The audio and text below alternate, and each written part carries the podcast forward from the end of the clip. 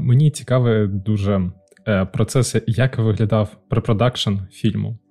Бо е, монтаж виглядав дуже. ну, Він не кидався в очі в плані того, що такий вирвиочний був. А навпаки, дуже плавно, дуже логічно сцена закінчиться. Мені дуже сподобався сам монтаж. І мені цікаво, як ви взагалі планували ці сцени. Був storyboarding, чи videoboarding окремо робили десь там в якихось інших місцях. Як виглядав взагалі цей препродакшн? Як щоб ви ну, знали, як хочете передати своє бачення? Секунду, я зараз. А де був Бог, коли його треба було?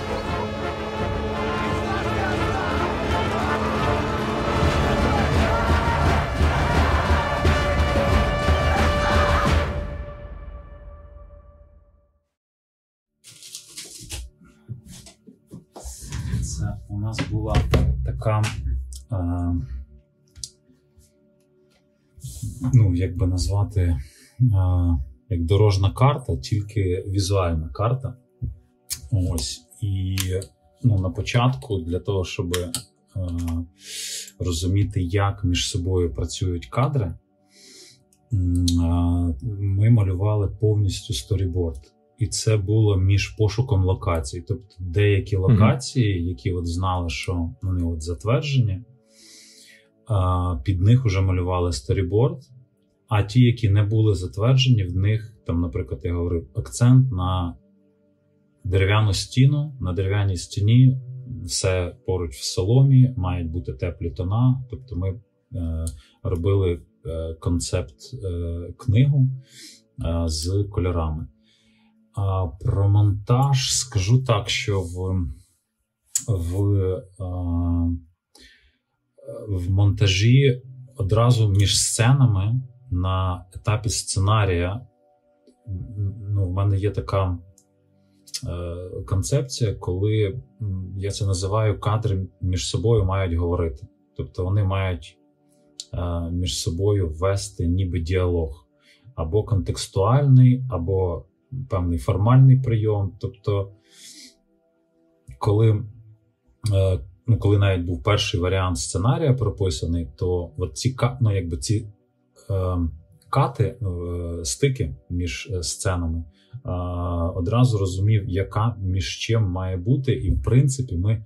Тільки двічі, ну коли монтаж був двічі або тричі поміняли послідовність. Ну, тобто, нам, наприклад, якийсь якийсь кадр перейшов туди, тому що там деякі сцени були вирізані, і цей кадр був важливий. І от ми там порушили цю а, хронологію, але не порушили а, все, що стосувалося кольору. Тому а, етап а, монтажа я можу сказати, що був на на рівні сценарія, тобто взаємодія е, сцен е, між собою, вони одразу продумувалися для того, щоб там розуміти, з якого простору, в який ми заходимо. Там, там, Чи з лісництва, потім в природу, чи е, природа, а потім дім, чи ми з болота, де там е, зовнішній будинок е, виглядає там новим охайний, той, якого, наприклад, немає в памфіра, він будує і допомагає іншим, але в самого фундамент такий поріс е, там бадиллям. Ось, тобто, от все це воно якби працювало завдяки тому, що е, в сценарію е, ну, на, на етапі тексту це продумувалось, а потім, коли вибрані були були локації, це десь. Другий варіант сценарія був тоді. Ми намалювали з концепт художником і художником-постановником, а також з оператором. Ми там проговорювали, як це все як це все виглядає. Після того для всієї команди була видана ось така от книга. Вона складалася з сценарію, ну, самий сценарій, і отут для нотаток можна було цей. Я ну, я користувався тільки сторібордом звідси, тому що ну, сценарій в мене виглядав інакше. Я в ньому завжди все, що було на репетиціях, позначав, і там були якісь моменти, які там з діалектом пов'язані. Він він був зараз. Я підготувався, але от він був ось такого вигляду.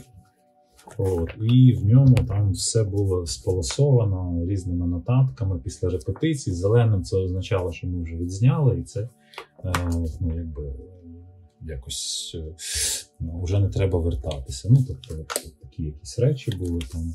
От, е, Ну і е, ну, і е, це слугувало для всієї команди. От, ну, оце, оця книжка, як ну, як дороговказівник. Тому що ми ми розуміли, де ми, що ми робимо, і там от воно виглядало ось так. Тобто позначалося, який який час цього пори року. Далі позначалося, чи ми в, наприклад, в Blue Hour. Е, ну, Це це одна з самих важливих е, штук, яка була, це е, зловити ось цей. Blue Hour, типу, тоді, коли сонце сідає, і ще не темно, але і ще можна знімати. І ось ну, якби його ми теж промальовували, і це Е, всі знали, що ми можемо там день робити репетицію, але тільки знімати там 45 а, хвилин там. І а, всі там робочі там 25 дублів чи 30 дублів. Це все по суті там фактично в корзину, поки ну, не не, не стане цей а, чарівний час. Ось, ну і власне там якби навіть були промальовані рухи, куди ми ну куди ми як рухаємося за головним героєм е, і чому це все було теж пропрацьовано, які які, які кольорові гамми, де у нас там є. Ось, наприклад, там сцена в лісі.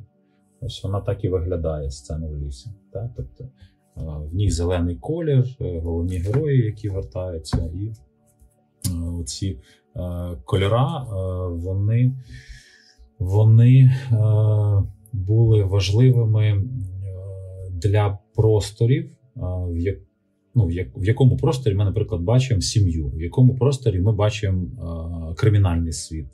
А цей простір він має свою кольорову гаму. Ця кольорова гама переплітається. Деколи по кольоровій гамі ви можете, скажімо, розгадати, кому належить ця територія. Ось, е, ну, наприклад, е, з з домом молитви він міняє свій колір на зелений після того, як е, в ньому відбувся підпал. І ну, і ось ці речі ми промальовували, ем, і вже це якби слугувало нам таким сторібордом і такою дорожньою картою для всієї групи. Тобто всі розуміли, де ми, що ми робимо. Ось і Е, так само для оператора було е, зрозуміло, де де акценти. Тобто для мене це був принциповий момент, коли, ну, наприклад, там на на сцені, е, де вони оголені, і там, наприклад, сцени, де де герої оголені, це було ну скажімо, з е, точки зору відвертості один з одним, це було супер важливо. І я знав, що ця сцена має закінчитися тільки крупним планом. Тобто ми маємо тримати її всю, те, що там якби секс відбувається, це. Е, свого роду вторинність, коли там люди не бачили один одного, вони там заскучили. Він у них перший е, швидкий. А потім саме головне це оцей діалог, і ми мали відчувати цю таку незручність. Тобто там є пару моментів, де ми відчуваємо незручність. Це їхній інтимний простір, і ми якогось е, лиха там з ними разом е, присутні. Ось. Е, але саме важливе там це спілкування ну, якби головних героїв, і ось ця близькість, і ця близькість, яка виражається в.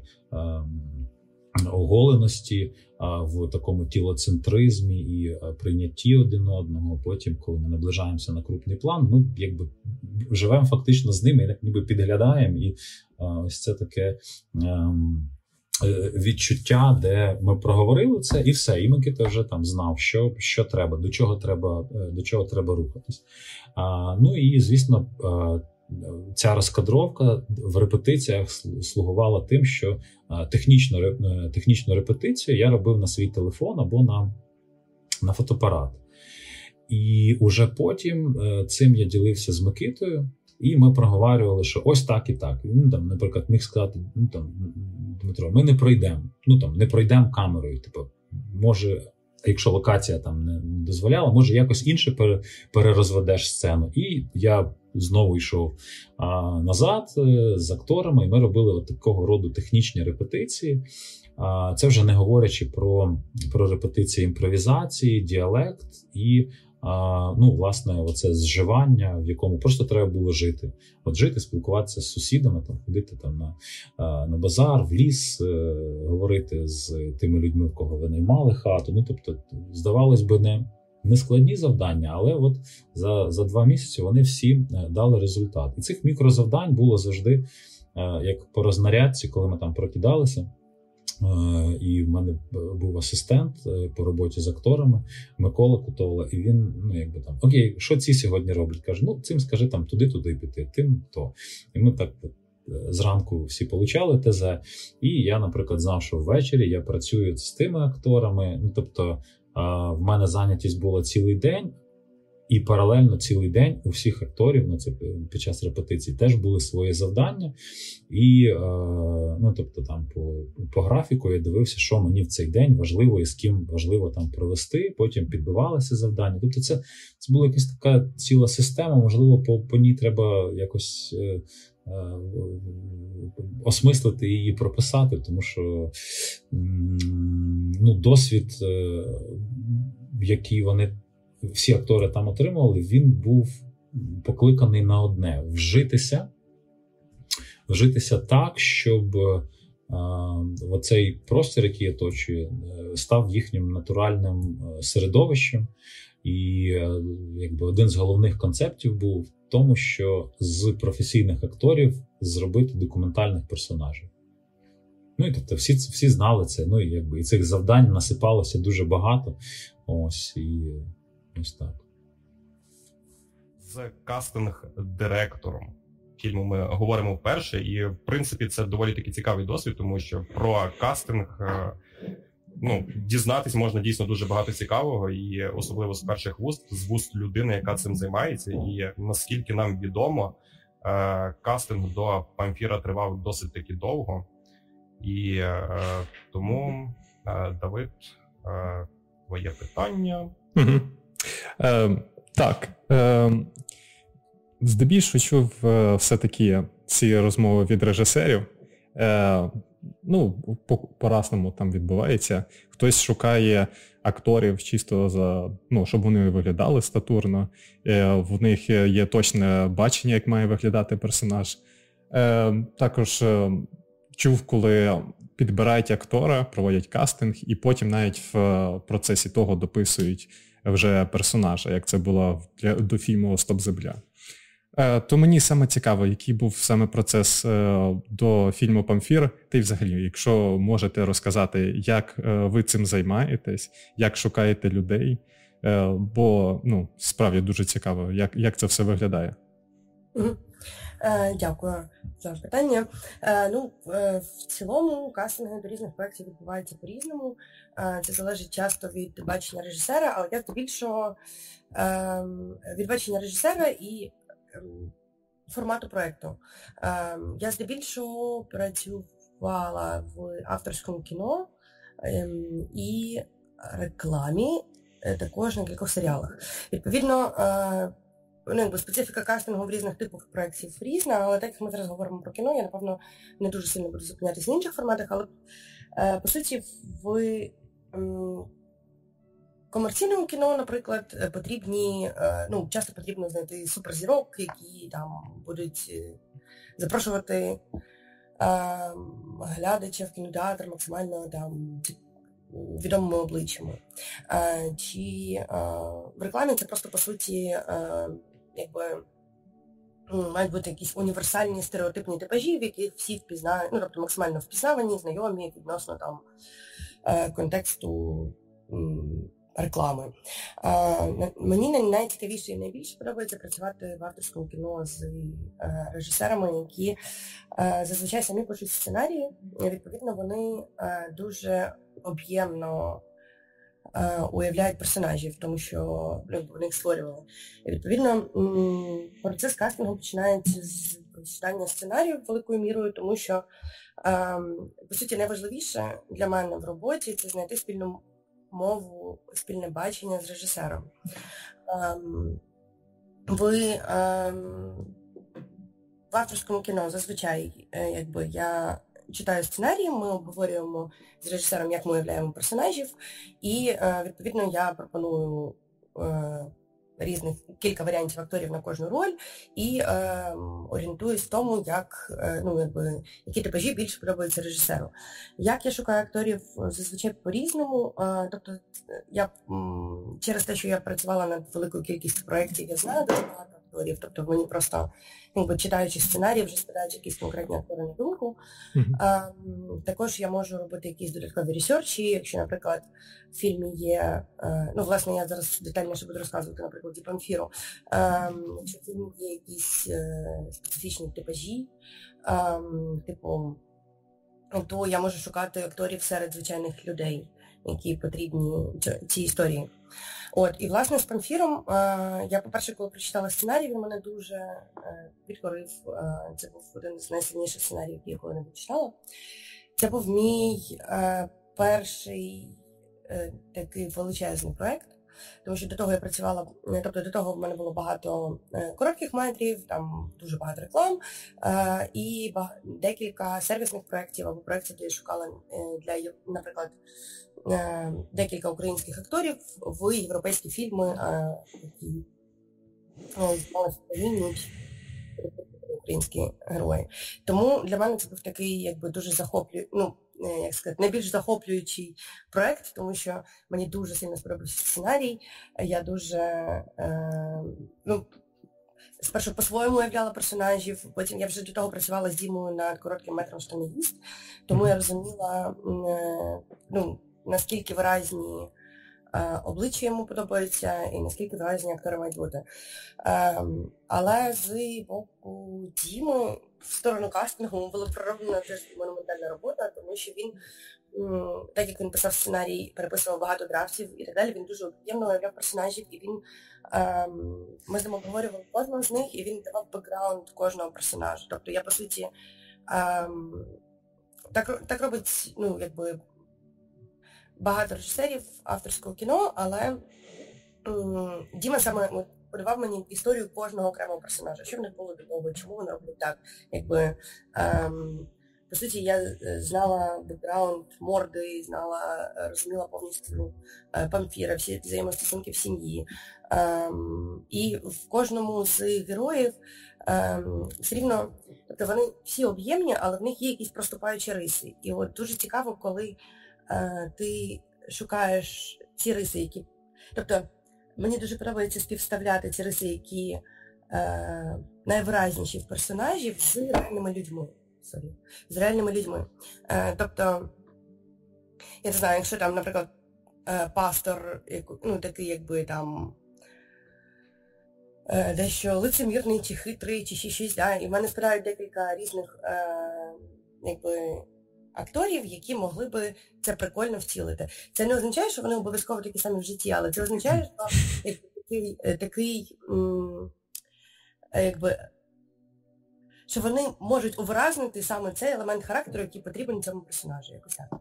Е, ну, По суті, ми якби одним величез... одним величезним пластом шукали сім'ю, щоб вони всі е, були схожі, е, щоб кожен. Тобто ну, схожі, це не перша річ, окей, щоб кожен з них був достатньо виразним відносно е, кожного, е, увиразнював всі риси кожного з персонажів, але також, щоб вони всі пасували один одному, щоб вони створювали якийсь органічний ансамбль сім'ї.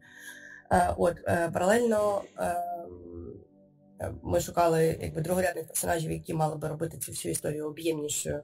Е, ну, Кожен кожен герой в авторському кіно має бути максимально фактурним е, і якби ми не можемо е, зробити там офігенний каст сім'ї, але довкола просто поставити будь-кого на епізод. Мені в цьому сенсі дуже подобається, що Рима Зюбіна е, просто ну якби монументальна риба Зюбіна, але вона е, виконує цю прекрасну роль ведучої, яка насправді така маленька, але вона дуже uh-huh. саме тому, що ну це це насправді е, Дімина ідея була е, в тому, що ну, це буде дуже максимально круто, якщо вона буде ведучою в Ем, телевізорі. От. І далі паралельно так само. Власне, про те, що кожне обличчя має значення, ми робили дуже багато експедицій ем, для того, для саме якби акторів другого, третього плану, для наповнення кадру так само. Ем, я їздила багато разів в регіони Західної України. Ем, я їздила на фестиваль Тепі в Івано-Франківськ, на Маланку в Чернівці. Їздила по, по школах, по будинках культури і просто збирала максимальну кількість різних людей і таку якби картотеку облич а, для того, щоб потім, ну і потім ми якби жонглювали, хто ким може бути, для того, щоб mm-hmm. це все складало гарну картину разом. Мені дуже сподобалось ну, наскільки е, ну, як це і має бути візуальний фільм.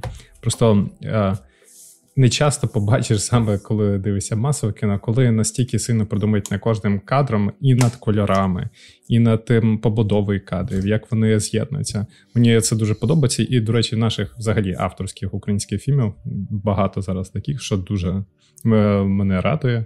Ну і нас взагалі. Ось Е, мені так само. Е, одне з питань, ну мені дуже цікаво, е, як взагалі вам працювалося з оператором. Е, знають, ну, що в Микити просто є величезний і унікальний досвід так само. Як ваш взагалі оцей тандем був? Е, розкажіть, як працювалось? Ну, взагалі, ми з Микитою працювали ще з студентських робіт. Е, один з самих смішних епізодів у нас є, коли нам треба було в цю короткометражну студентську роботу в під'їзді, щоб залетіли голуби, і ми сіткою на Львівській площі ловили голубів, і потім їх випускали в тому під'їзді, тому що там вверху був такий е, незасклений е, отвір, і вони всі туди вилітали. Ось, і ми там зловили голубів для шість дубів. Ось е, на Львівській площі там. Коробками ловили, ну всім чим можна було ловити. Е, ось і у нас вже був такий.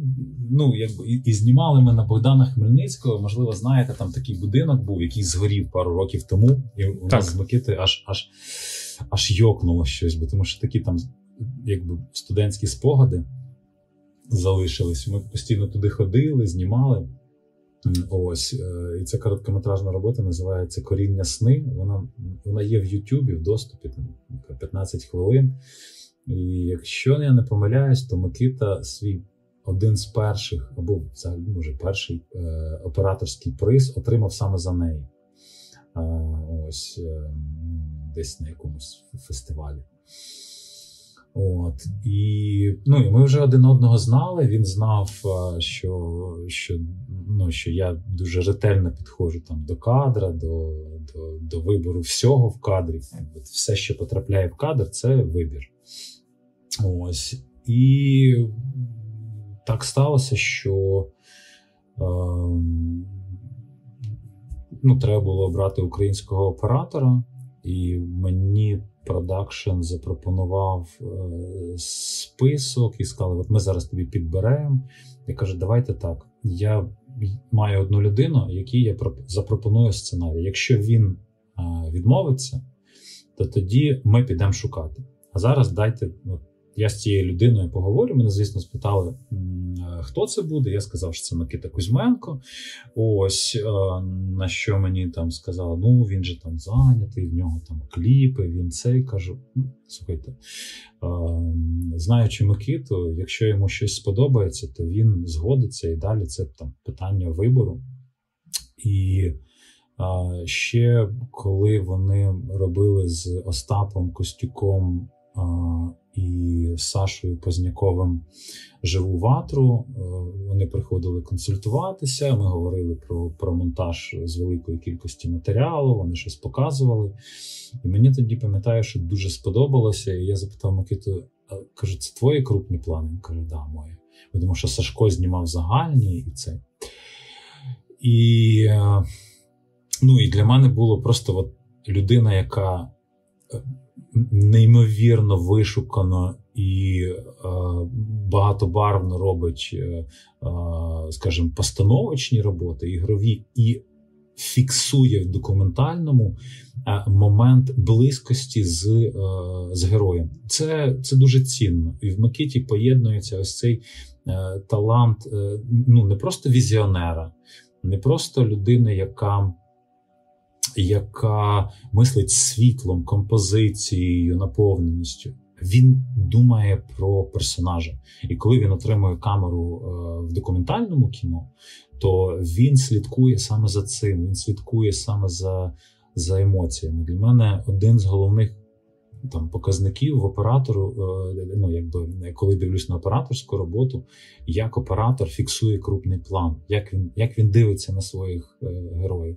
Тому що крупний план це бажання побачити людину, бажання побачити не просто красивий кадр, це бажання побачити живу людину з якимись недоліками, з пожити з її переживаннями. І от Микита це ось якраз той, хто дуже дуже вдумливо і дуже емпатично вдивляється.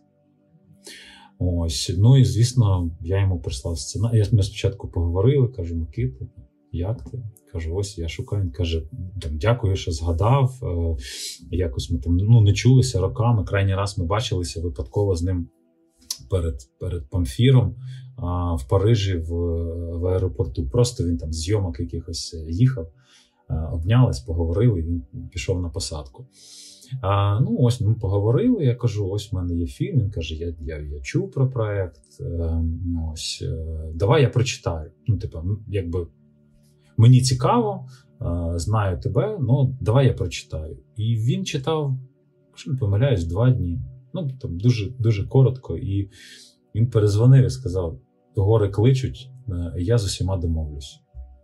Ну, тобто, там, я так розумію, в нього там неслися якісь е, великі медійні проекти, там, ну, напевно, з тими всіма зірками, про яких ми там читаємо, коли коли бачимо його візуальні роботи для е, там американських артистів, чи там британських, чи якісь. Ось він ну, типу каже: Я я за все подомовляюсь, давай працювати. Ну і все. І і це був десь липень, якщо не помиляюсь, десь. А може початок серпня. Ну, десь десь там. десь там. Я думаю, от зараз. От, і все. І ну, і ми почали ми почали працювати, ми почали ми почали е, ну, вже взаємодіяти, обговорювати, потім всі локації. Ну, ну коротше, весь весь спектр е, весь спектр роботи, який чекав. І ну, і Микита включається просто це. Це я я називаю його Атлантом нашого проекту. Ось тому так. Зараз саме влучно було питання про е, Микиту, і е, хотілося б е, відзначити, що були доволі круто використані техніки. Ну, ті, що я побачив, їх там було доволі багато, але особливо вирізнялися ці close-up шоти, трекінг шоти, коли Наприклад, батько Памфір е, спілкувався з сином, і, наприклад, те, те, саме зібрання було спалене, і ми е, бачимо, як гарно фокусувалися на е, синові, от на Назару, на Назарові. І е, ми ніби переживали, як саме Назар переживає. Ми настільки відчували через кадр це, або як батько на велосипеді їде, і оце трекінг шот іде, коли ми теж відчуваємо переживання батька. От, І таких дуже було багато сцен. Е, От хотілося б дізнатися, е, наскільки ви давали е, свободу операторові, чи е, більше давали якихось вказівок, чи от була фактично вся свобода у Микити? Ну, ми обговорювали все заздалегідь. Ну, тобто, це були дуже довгі репетиції, і ну і кажу, що от там ми могли, наприклад, якісь. Ну, от там, от давайте цей цей кадр. Ми могли, наприклад, його а, робити репетицію, коли у нас є локація, і ми там, значить, е, з акторами а, робили репетицію в одному місці, в верховині. Та? Ну, тобто, Забігали, він там шукав і так далі. Проговорювали з Назаром, що він робить, що що це. Окей. А потім з Микитою я вже робив технічно і бігав, наприклад, другий режисер і асистент режисера, і ми на на реальній локації кажу, Микита, тут мені важливо, щоб там був середній план. Тільки середній план. Мене не цікавить там загальний. Позаду ми там розкладаємо цей. Окей, розумію. І він там міг сказати: слухай, в цій вуличці ми не пройдемо. Давай там розводимо по по цей. Тобто, у нас завжди це була така партнерська штука. Е, ну через те, що я дуже точно знаю, що має е, бути в плані дії, і як, е, як це працює на історію. Ось і ну, якби і я цим ділюся. І потім Микита може там в цьому рівнянні сказати: ну, дивися, от ми можемо там це зробити так, можемо зробити це так. Окей, тоді я там перерозвожу там сцену або вдосконалюю сцену по е, по мізансценуванню, по е, руху акторів, і такий кажу: Окей, все, тоді тоді якби робимо так, щоб в тебе там а, все попадало, те, що мені треба. Тому що а, ем, це ж все якби такі скажімо, математичні рівняння, де там ну, та ж сама пробіжка, і в цій пробіжці мені важливо, щоб була там е- пожежна машина, е- щоб ми бачили, як дім весь горить, а щоб ми бачили е, крутний план і емоцію е- головного героя, і щоб ми бачили навколо хаос, який твориться. І все це в одному кадрі, тому що це прописано все в сценарії. Да? Тобто сценарій це там фундамент. І все, і поки ми там не знаходимо всі ці Е, складові рівняння, ми там не йдемо е, з техреків. Ось, або якщо йдемо, то я вже собі записую так, щось не робить. Треба розводити сцену по-інакшому. Тобто, завжди це з Микитою це був такий пінг-понг, в якому ми постійно обговорювали і. Е, ну, я ділився з ним сценами. Деколи бувало таке, що я знаю точно, як ми маємо там крутитися. Наприклад, перша сцена. От, Ну, от, от я просто от, от ми її робили. І е, це було важливо. Це ми дуже довго її з акторами робили. От там на на, на цій виставці Памфірова Маланка там є, що здається, шість шість етапів того, як ми робили цю сцену: від палок в полі до там Е, декорації, яку побудували, і так далі. Тобто там це було важливо, вплоть до того, що навіть пере, переміщали ці балки, щоб пройшов Микита. Ну, там, Я не пройду сюди, пацани, а, там art department, Іван Михайлов, кажу: Іван, Микита не проходить, давай щось робити. І все, і пиляють це. Одного разу балки переставляли, одного разу стіну пиляли. От е, там на на цьому на на Боранці, де Памфір уже в костюмі іде, то ота стіна він рогами не проходив, її зверху спилювали разом з якоюсь балкою. Ну, типу, кажуть, вона не несуча, ну ми там укріпимо. І вони там укріпляли, щоб щоб пройшов і він, і звукачі, і всі. Ну тобто, якщо подивитися, то вона там трошечки має такий химерний вигляд. Це через те, що а, от ця потреба виробнича вмішалася в в процес. Ну, Тобто, були ось такі речі. Ну, Були, наприклад, в лісництві. В лісництві, а, значить, важливим було те, що він з цього зеленого простору заходить в цей химерний з кольорами і так далі. Ось. А, І блін, і ми дуже довго не знали, як цю сцену зробити з акторами, тому що кожен раз я туди приїжджав, і когось з акторів не вистачало. І потім в якийсь момент вже і Ярема був, і Кирильчук був, і а, Яцентюк на місці. І ми туди поїхали, наліпили, купили, як це називається, конфети стріла. Зробили йому ці золоті зуби, взяли піджак. От все-все-все з таким маленьким реквізитом, руками зроблений. Ось, а пройшли всю сцену, просиділи там день. На нас дивилися ці лісники, як на якихось просто ідіотів, щось ходять, щось з піджаком тим, то туди микаються, то з іншої кімнати. І і вийшло так, що ми переставили Памфіра в те в те місце, де от він сидить на, на фоні цих е, істот, е, тварин е, токсикодермічних. І, блін, факт, два вікна. Ну, позаду два вікна, просто тупо два вікна. Ось. І е, Микиті показую, і художнику показую. Кажу: ну блін, треба все перемалювати. Ну, треба лісництво пере, перефарбувати, треба ці вікна е, закрити і зареставрувати задній фон, щоб це були повністю гори, щоб туди можна було цих опудал навішати. І кажу, коридор взагалі жахливий, він, е, він жовтий. Е, ну, дерев'яний. Ми не можемо, тому що це колір сім'ї, і давайте перефарбовувати. Ось і перефарбовуємо. А значить, е, за вікном панорама.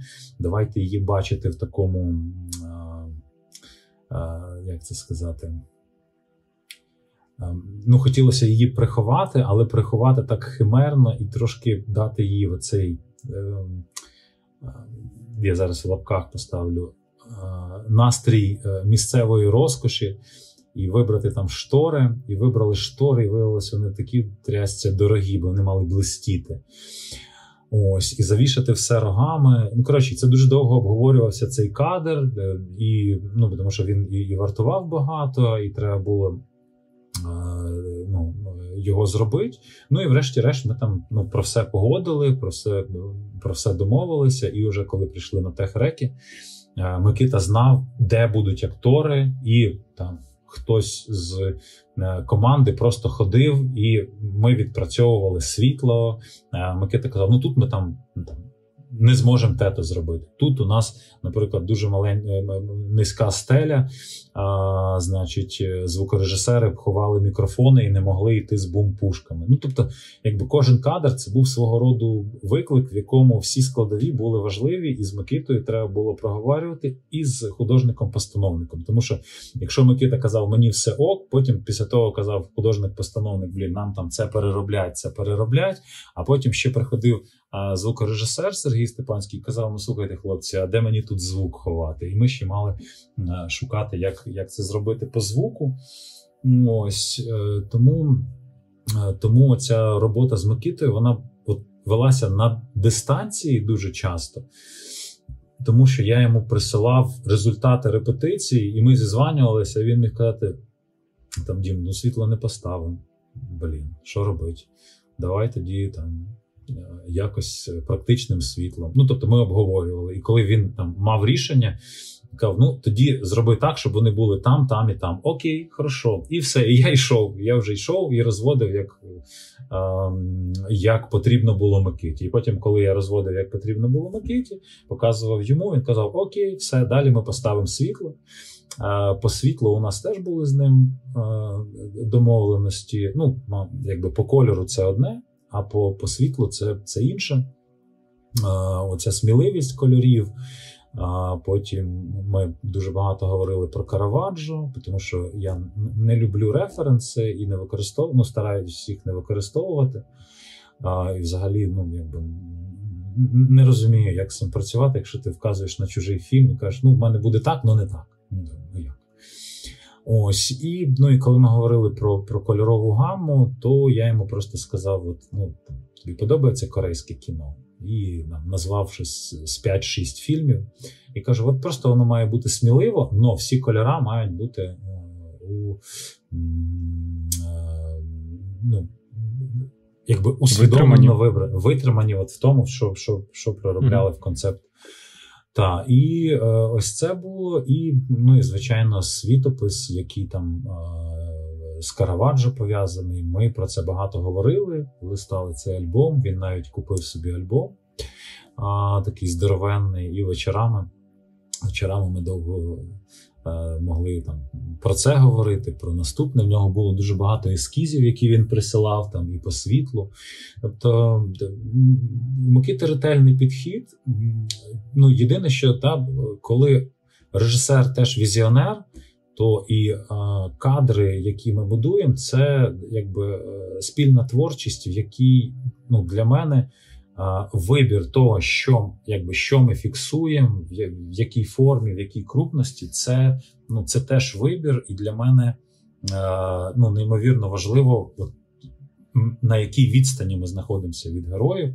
І тому ці речі ми проговорювали, проговорювали там до репетицій, під час репетицій, і вже під час е, технічних дублів, е, коли коли він там я, я, я, я там, наприклад, не розумію, от е, що там що що зараз не так, бо тому що хорошо пройшли. Кажу, ну типа класно пройшли, но ну, наприклад, сцена з батьком. Сцена з батьком. Ми її дуже швидко зняли. Вона дуже проста. Сцена з батьком, коли відкриває ворота. Коли відкриває ворота, ми її дуже швидко зробили. Вона була дуже добре відрепетирована. Ну, тобто, всі все знали, все чудово. Але з точки зору е, операторської, мені було недостатньо оцієї крупності близької. А, І потім, а, як всередині кадру це взаємодіє він, і ми просто шукали певні ракурси, щоб ми і батька зловили, і памфіра, щоб це була взаємодія. Тому що ну, ми ми ж не тільки про механіку, а ми і про емоційну взаємодію між е, ну, якби між персонажами.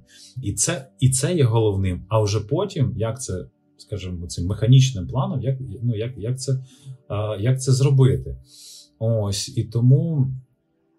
Тому такі речі, деколи ми могли теж дуже довго шукати, поки о, є є якраз якраз є оця оця фаза. Ось це зафіксуй, ось це зафіксуй. Тобто знаєте, часто кажуть, малюють маркери для для цих для акторів.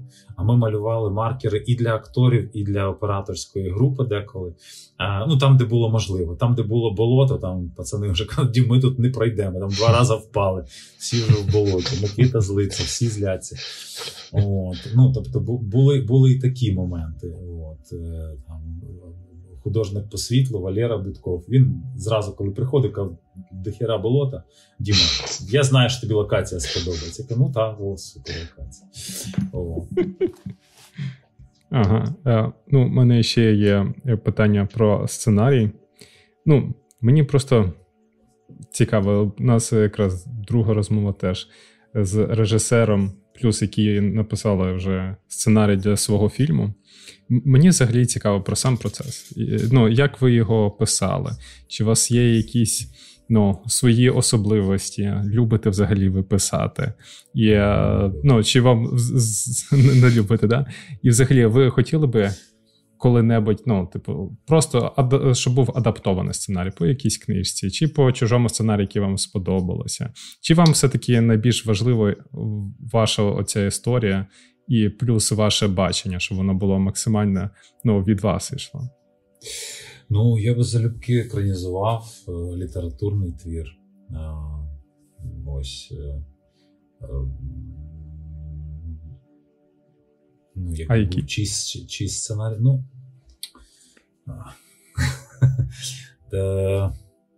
Я от думаю, зараз я скажу, хтось mm-hmm. зверне увагу, потім ні, не скажу. Е, ну, Ми можемо вирішити. Ні, ні, скажу скажу так, що е, є один твір, і я знаю колегу, який почав над ним працювати, і uh-huh. а, я подумав, що ну блін, круто, що це саме він робить, бо мені він подобався. Це місто. Uh-huh. Ось і так, підмогильно. І е, це робить е, Михайло Маслобойщиков. Зараз він працює над цим. І ну, клас. Ну тобто, мені здається, що у нас є достатньо цікавих е, літературних творів, які можна екранізувати. Ось, е, ну єдине, що це, якщо робити в ту історичну добу, це доволі затратне. А якщо адаптувати, то це теж треба знайти щось, щоб зараз відгукнулося так, щоб було сучасно. Ну тобто, ось. Е, Е, ну, Писати для мене це виклик, е, ну тобто, взагалі сам акт написання, тому що е, ну, це для мене це виклик. Ось, ну, якби приходиться справлятись, тому що хочеться знімати це все. Е,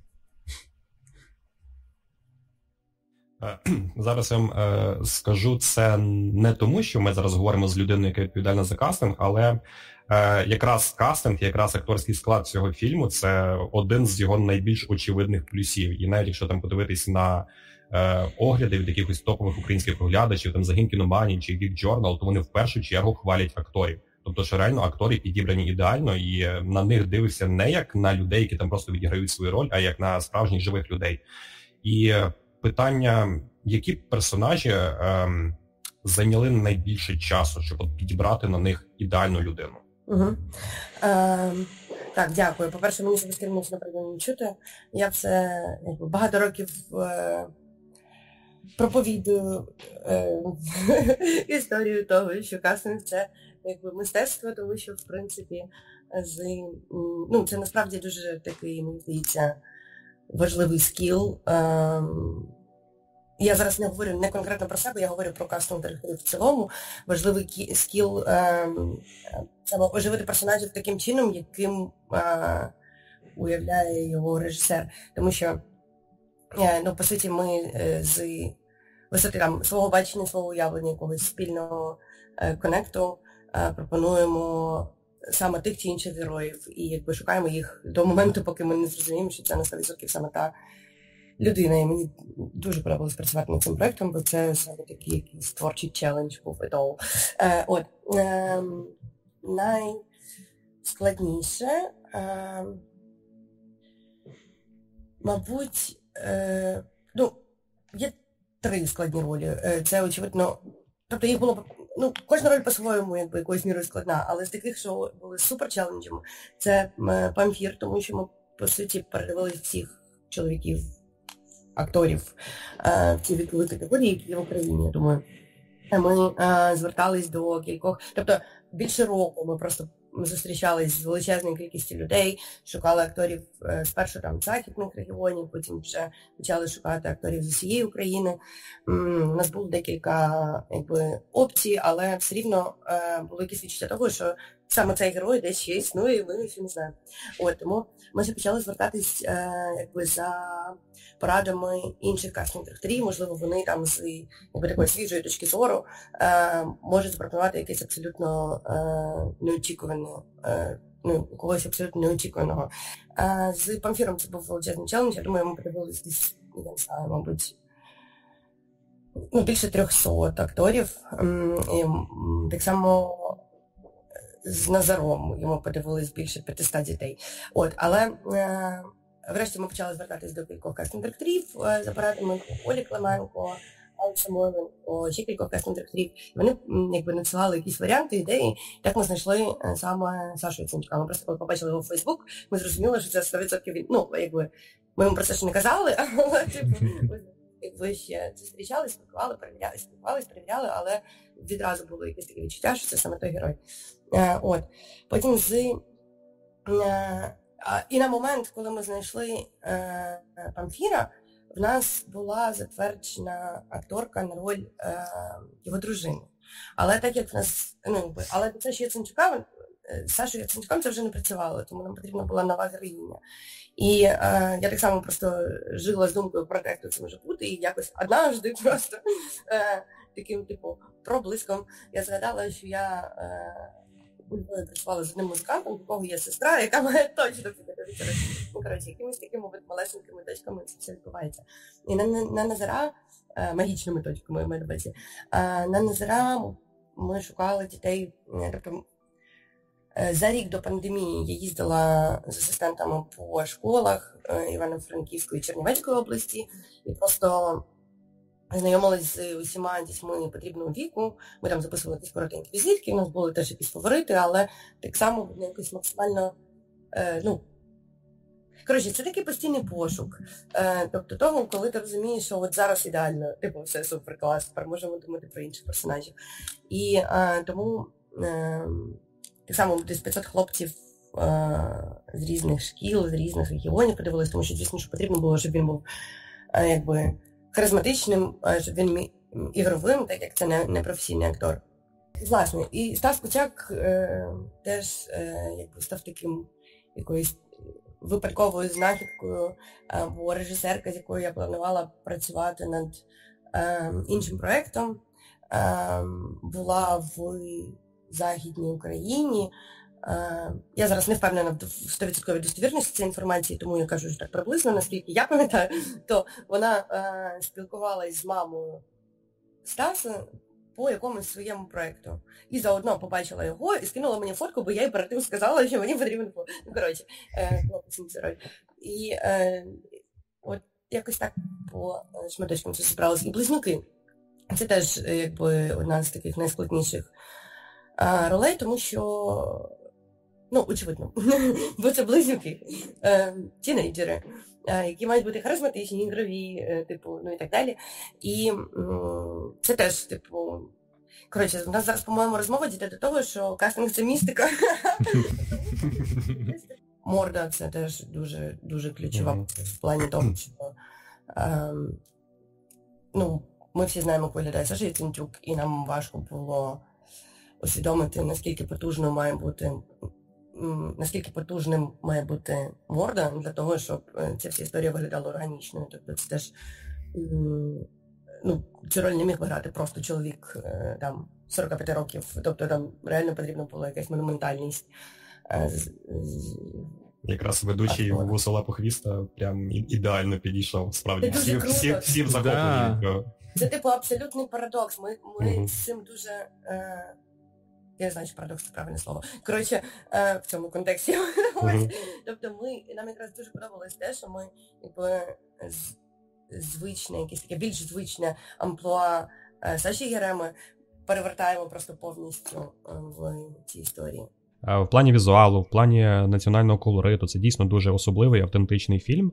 Але якщо винести це все за дужки, то по суті перед нами історія про сім'янина, Е, який заради того, щоб е, допомогти сину, допомогти сім'ї, виручити зі складної ситуації, він просто повертається до свого кримінального минулого.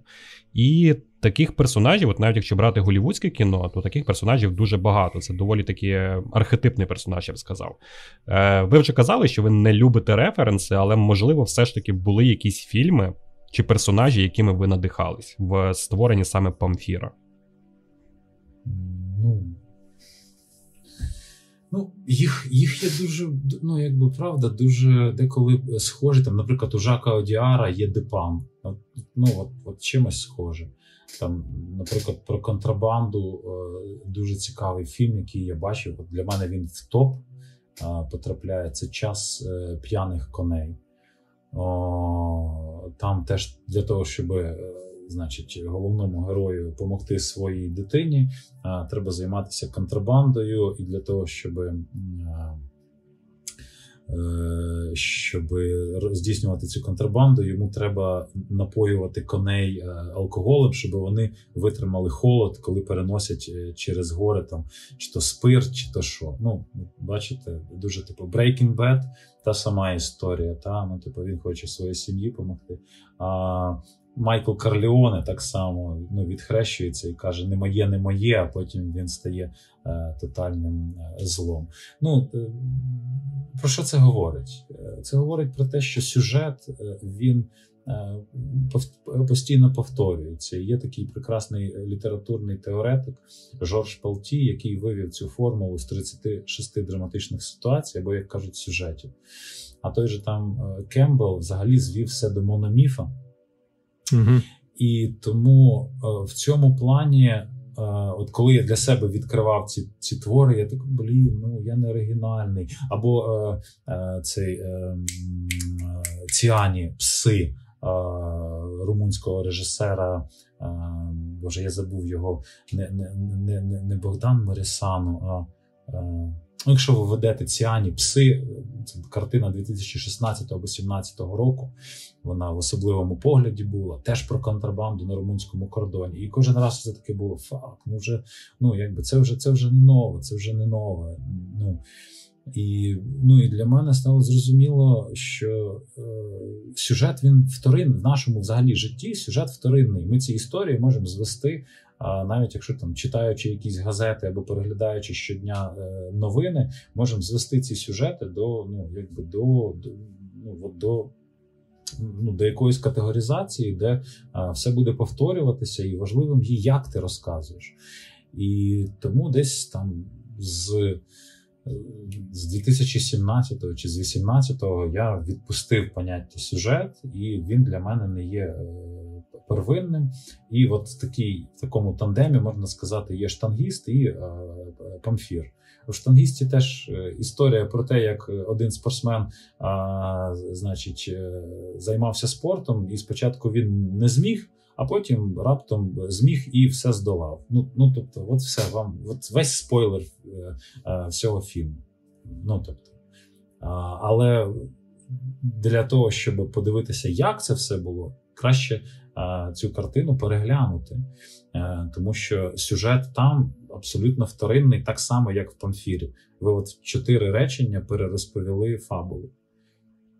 І вона ну, якби не є принциповою знаєте, як в Ванейка, коли він е, зображав сімейство, забув цього графа чи, чи кого.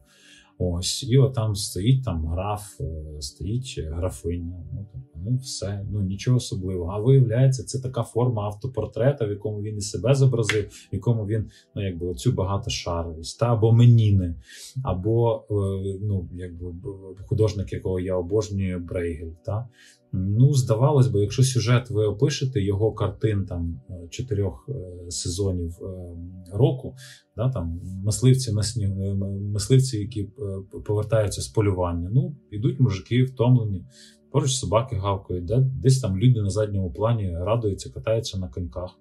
Ось і кожен займається своєю справою. А якщо ви добре придивитеся, то ви знайдете трагедію на задньому плані, якщо просто дуже добре придивитесь. Ось тому важливо от е, саме ця перспектива, е, перспектива художника. Е, на що ти звертаєш увагу, на що ти ставиш акцент? І ось тут, коли говорити про кіно, то це колаборація з декількома авторами, і в першу чергу це оператор-постановник і художник-постановник. Тобто з ними відбувається вся взаємодія. Один допомагає зробити цей матеріальний світ таким, який якби бачить автор а інший допомагає цей світ висвітлити і поставити йому таку крупність, яка приведе історію саме в ті акценти, які важливі режисеру. І режисер займається як диригент всією цією, значить. А, Взаємодією, от і плюс ще є актори, і маса різних цих. Тобто, режисер, по суті, є там диригент, який трактує ці от ноти, які є цим текстом і потрібно все звести і зробити правильні як це, наголоси. Ви вже трошки задали таке поняття як диригент, і я вважаю, вважаю, що Памфір сьогодні буде точно задавати тон е, усім майбутнім е, кінопоказам, режисерам, е, зйомкам фільму. Я впевнений, що це тільки дуже великий початок, тому що в нас доволі круто рухається кіноіндустрія зараз з таким великим потоком. Але я хотів би все-таки відійти трошки від сюжету і задати таке нестандартне питання, дещо чи планували ви зробити е, якийсь такий маленький музей, презентацію усіх е, речей, які були, е, які знімалися у фільмі? Це не знаю, від починаючи від коробок, які робили для контрабанди, там і закінчуючи тим посилками чи папкою, який мав памфір виробити, чи можна чисто подумати, щоб таке в Києві відбулося, і люди могли побачити ці ці речі, фізично доторкнутися якось.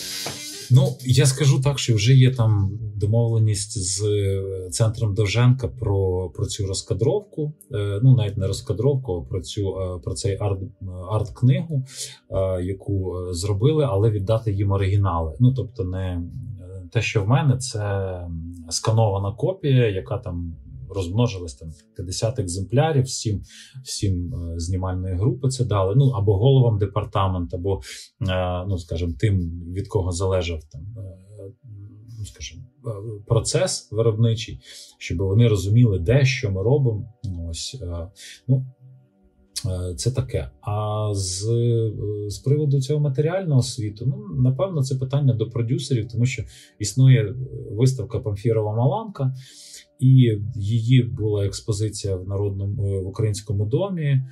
Далі воно там мандрує Україною, і сподіваюсь, десь десь буде місце, де там це все збережеться. Можливо, ну, можливо, туди війдуть не тільки там елементи з, з маланки, розкадровки, фотографії, а ще й з щось з матеріального світу. От і щось з ну, з матеріального е, світу фільму. Ну, якби я не бачу в цьому якоїсь такої е, великої проблеми і не бачу великої потреби. Тобто, якщо це станеться, це чудово. Якщо це ну, не станеться, то ну, ну не станеться. Ну тобто, знаєте, як є, є, нема, нема трошки е, хотів вернутися до адаптації, бо в мене вже стільки думок пробігло. Е, чисто по візуальному. Я недавно якраз е, перечитав е, Конотопську відьму і е, цей і Тіні забутих предків. Я раніше думав, хто міг би ну, якось модерно зняти, якось переосмислити. І е, я я думав, що мені би хотілося б, щоб візуально воно виглядало щось типу як Вільньова, або, може, як його там, е, Роджер Еггерса, щось типу того. Ось.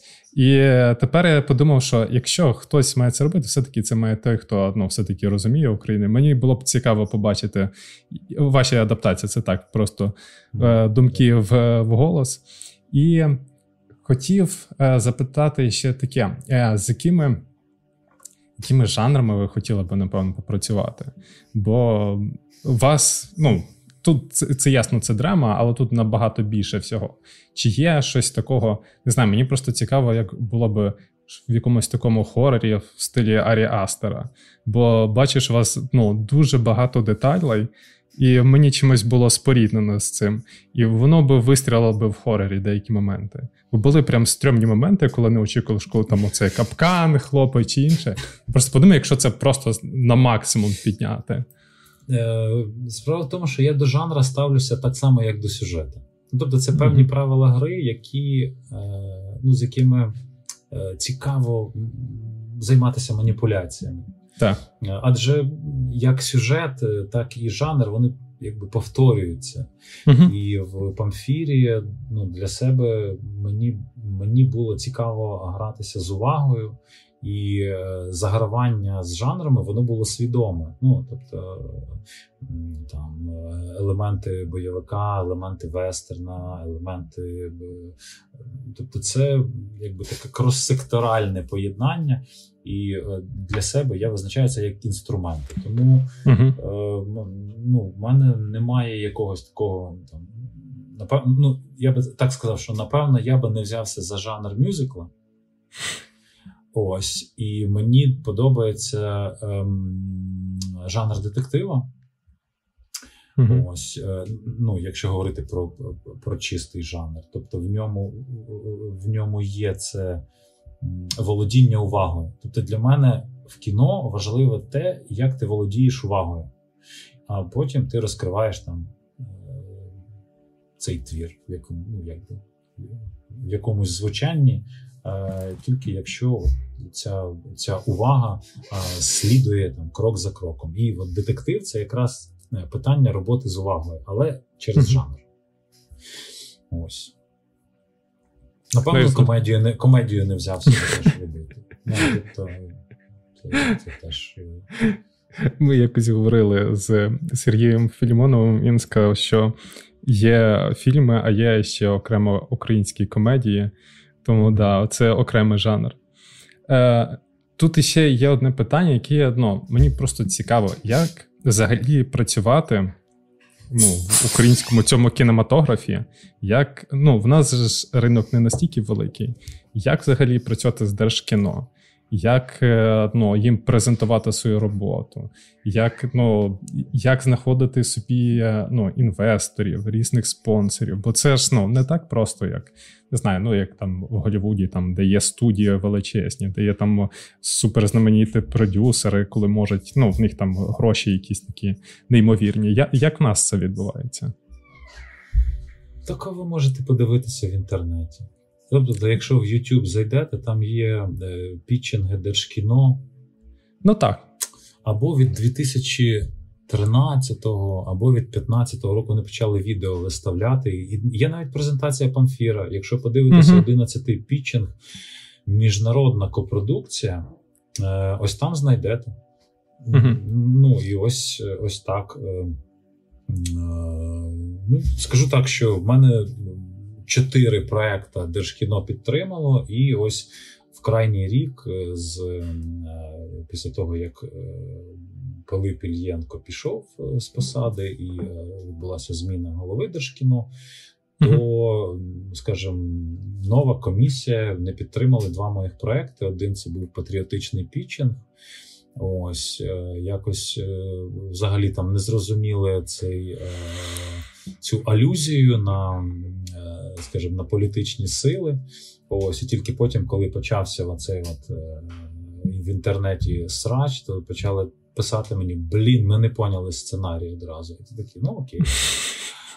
Ось, а потім е, другий проект це документальний проект, який ну, над яким я зараз е, працюю, і він, якби він тоді був е, в такій, е, скажімо, стадії, де е, концепція була е, це громада, яка взаємодіє з наслідками повені. Ось і от глобальна екологічна криза. Ось. І і теж його не підтримали. І коли е, почалося повномасштабне вторгнення, я просто знав, яка там ситуація в них, і е, якось з'їздив до них е, весною минулого року, і стало зрозуміло, що це е, що це історія, яка звучить зовсім інакше. Уявіть собі, там релігійна громада, яка за, за, за ну, якби за своїми переконаннями не може брати зброю до рук, і навіть вони втягнуті в те, щоб допомагати своїй країні тим, чим можуть, і вони допомагають і збройним силам, і допомагають воїнам, які з їхнього регіону. Ну тобто, це питання того, що ось ця правова захисна. Війна, в якій ми відстоюємо свій дім, в якому ціла країна єднається, щоб ну, щоб вистояти, вона торкнулася кожного. Тобто, здавалось би, от такий парадокс, коли ці люди ну, от, е, е, ну, ніяким чином не могли. Ну і от зараз цей проект він там отримав різне е, ну, різне фінансування, і от в даний момент я над ним працюю. Ось і там і з волонтерами, і їздимо туди, куди передають цю всю допомогу з громади. Ось так. Е, і до того чотири проекти підтримали. І ці чотири проекти вони е, були: це Борода, Красна Маланка, Штангіст і і Памфір. Ну, ось е, можу сказати, що там ніхто мене не цензурував, тобто завжди виходить там з різними компаніями, виробниками, презентували, нічого не приховували, я нічого не адаптував, ніяку сцену там сценарія не вирізав, нічого. Ну, просто як є, так і відсилав. Є претензії, якби давайте кажіть. Ну, ось так. Взагалі, інституція Держкіно це є норма в усіх, скажімо, демократичних суспільствах, які хочуть підтримувати там всі сфери як культурної, так і любої діяльності е, в себе в державі. Ось і тому е, люба е, критика держкіно це точно конструктивна критика, до якої вони мають власне прислуховуватися. Якщо зсередини індустрії їм ну якби прилітає, то варто сідати за там стіл ну там і, і проводити публічні дискусії, публічні обговорення для того, щоб вдосконалювати роботу держкіно, а не е, консервуватися на. Е, Ну, на якихось е, там своїх поглядах. Тобто, мені здається, що це якби прогресивний рух, і е, багато в чому держкіно треба переймати е, досвід там з того ж самого пісфу, з того ж самого CNC, коли все це ну якби є надбанням не просто публічності, а от цієї вузької сфери, і з цієї сфери приходять люди, професіонали, дають а, а, фідбек, а, е, і це можуть бути а, е, різні, е, скажімо, департаменти і різні позиції. Ну, в першу чергу це продюсери, потім автори, а потім, наприклад, якісь інші департаменти. Тобто, це збирається це. Спільна думка і думають, як з цим робити. Ну, Тобто, ну, держкіно є над чим працювати, і, скажімо, неважливо, хто буде ним керувати.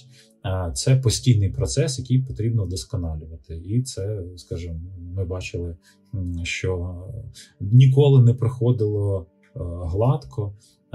За різних каденцій завжди були оце, як кажуть, надбання нашої держави українські срачі.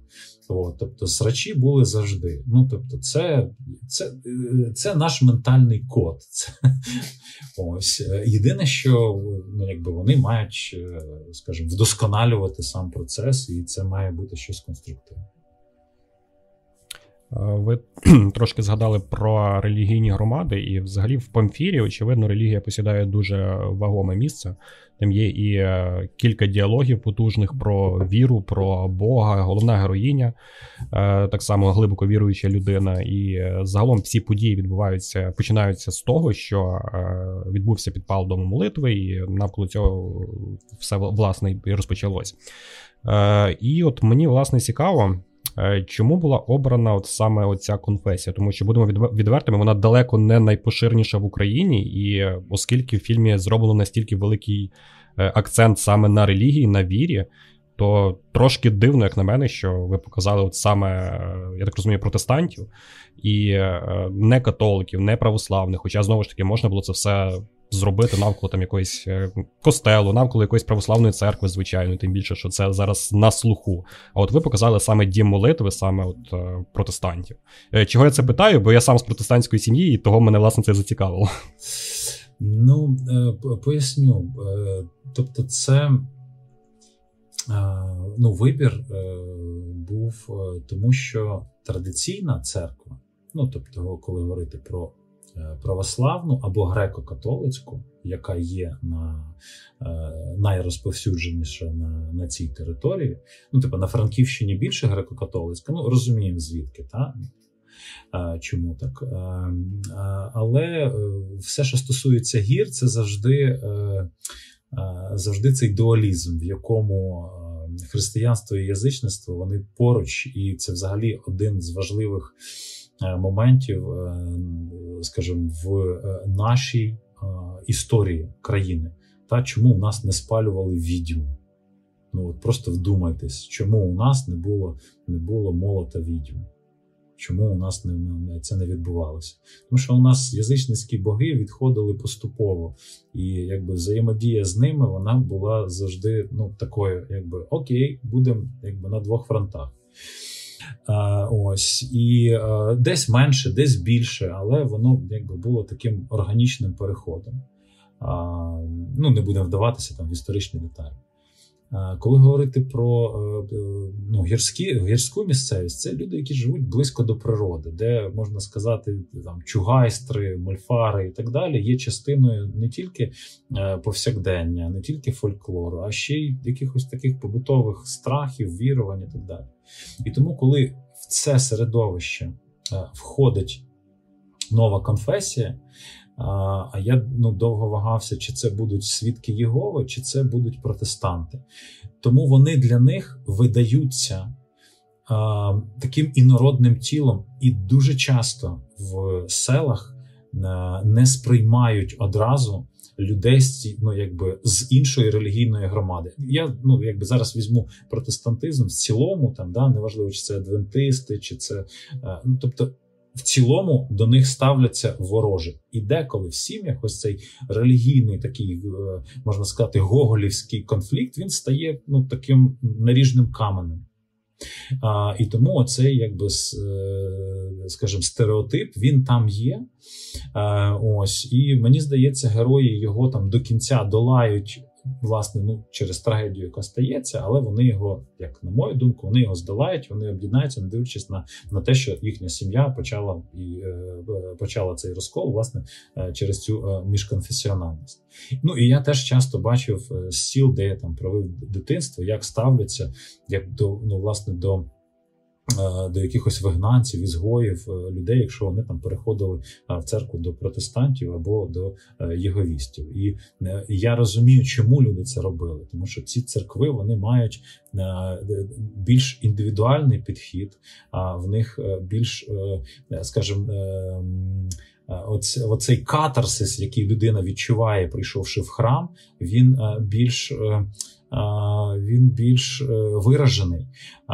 В ньому немає, як в християнстві, е, такого вираженого страждання тут і вже.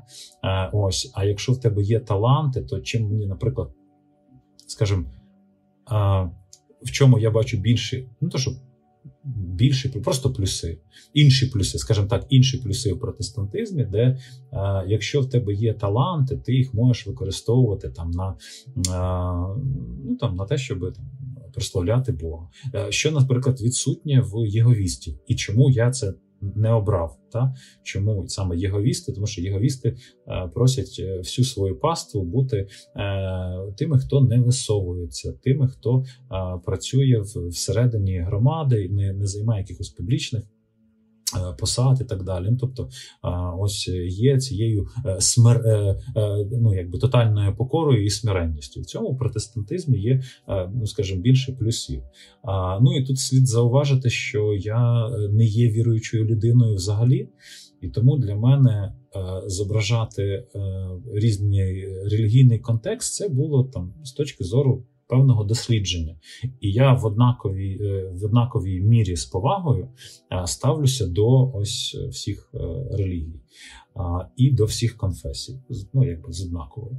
І тому, коли, наприклад, до мене на кастинг приходили.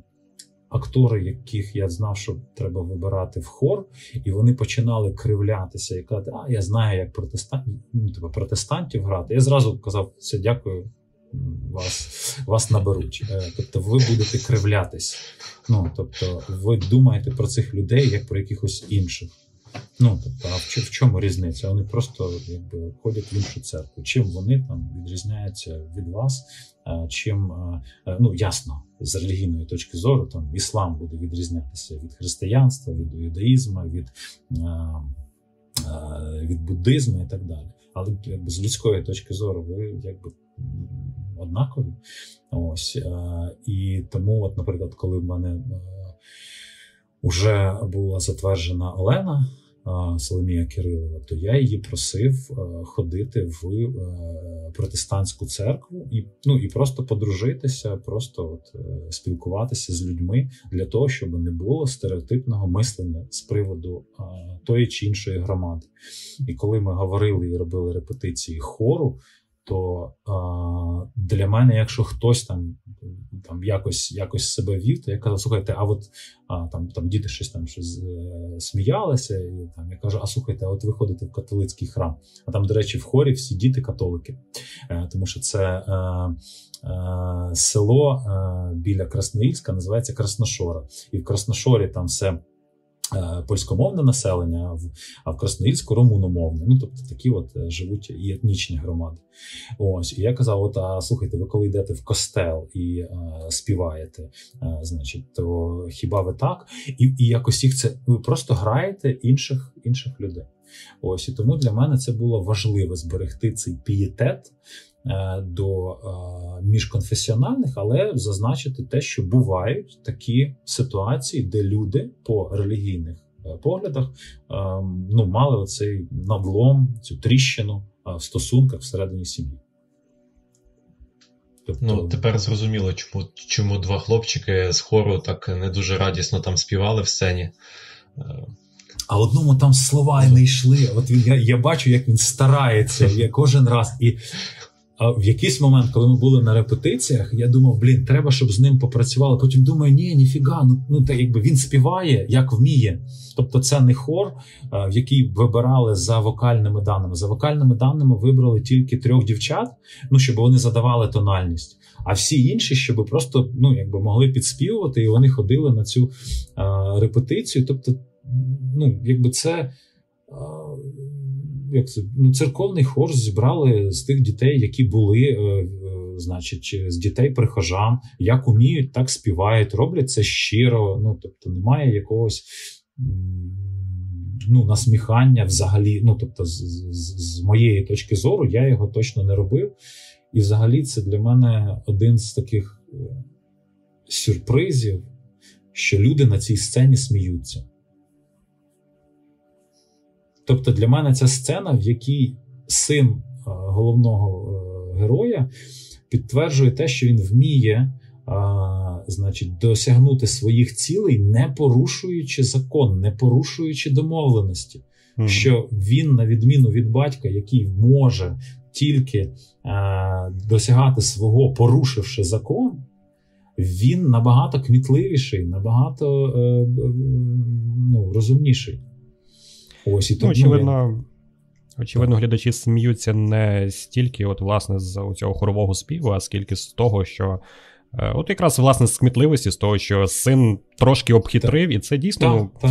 не сказати, щоб це там супер смішна сцена, але я так само сидів в кінотеатрі, і глядачі сміялись. Тому ну, mm-hmm. тому що вона трошки навіть е, по тональності виділяється взагалі з усього фільму, тому що весь фільм максимально серйозний. А оця сцена, вона такий довгий, там не знаю, напевно, хвилин 5 чи 6, просто статичний кадр, де хор стоїть і співає. Потім е, оцей монолог цього е, може, Назара, якщо не помиляюсь. І, е, і так, це дійсно. Вирізняли з усього фільму, і якась легка посмішка проскочила навіть в мене. Хоча знову ж таки це була посмішка не з того, що це була там церква, дім молитви і так далі, як це все відбувалося, а просто з його кмітливості.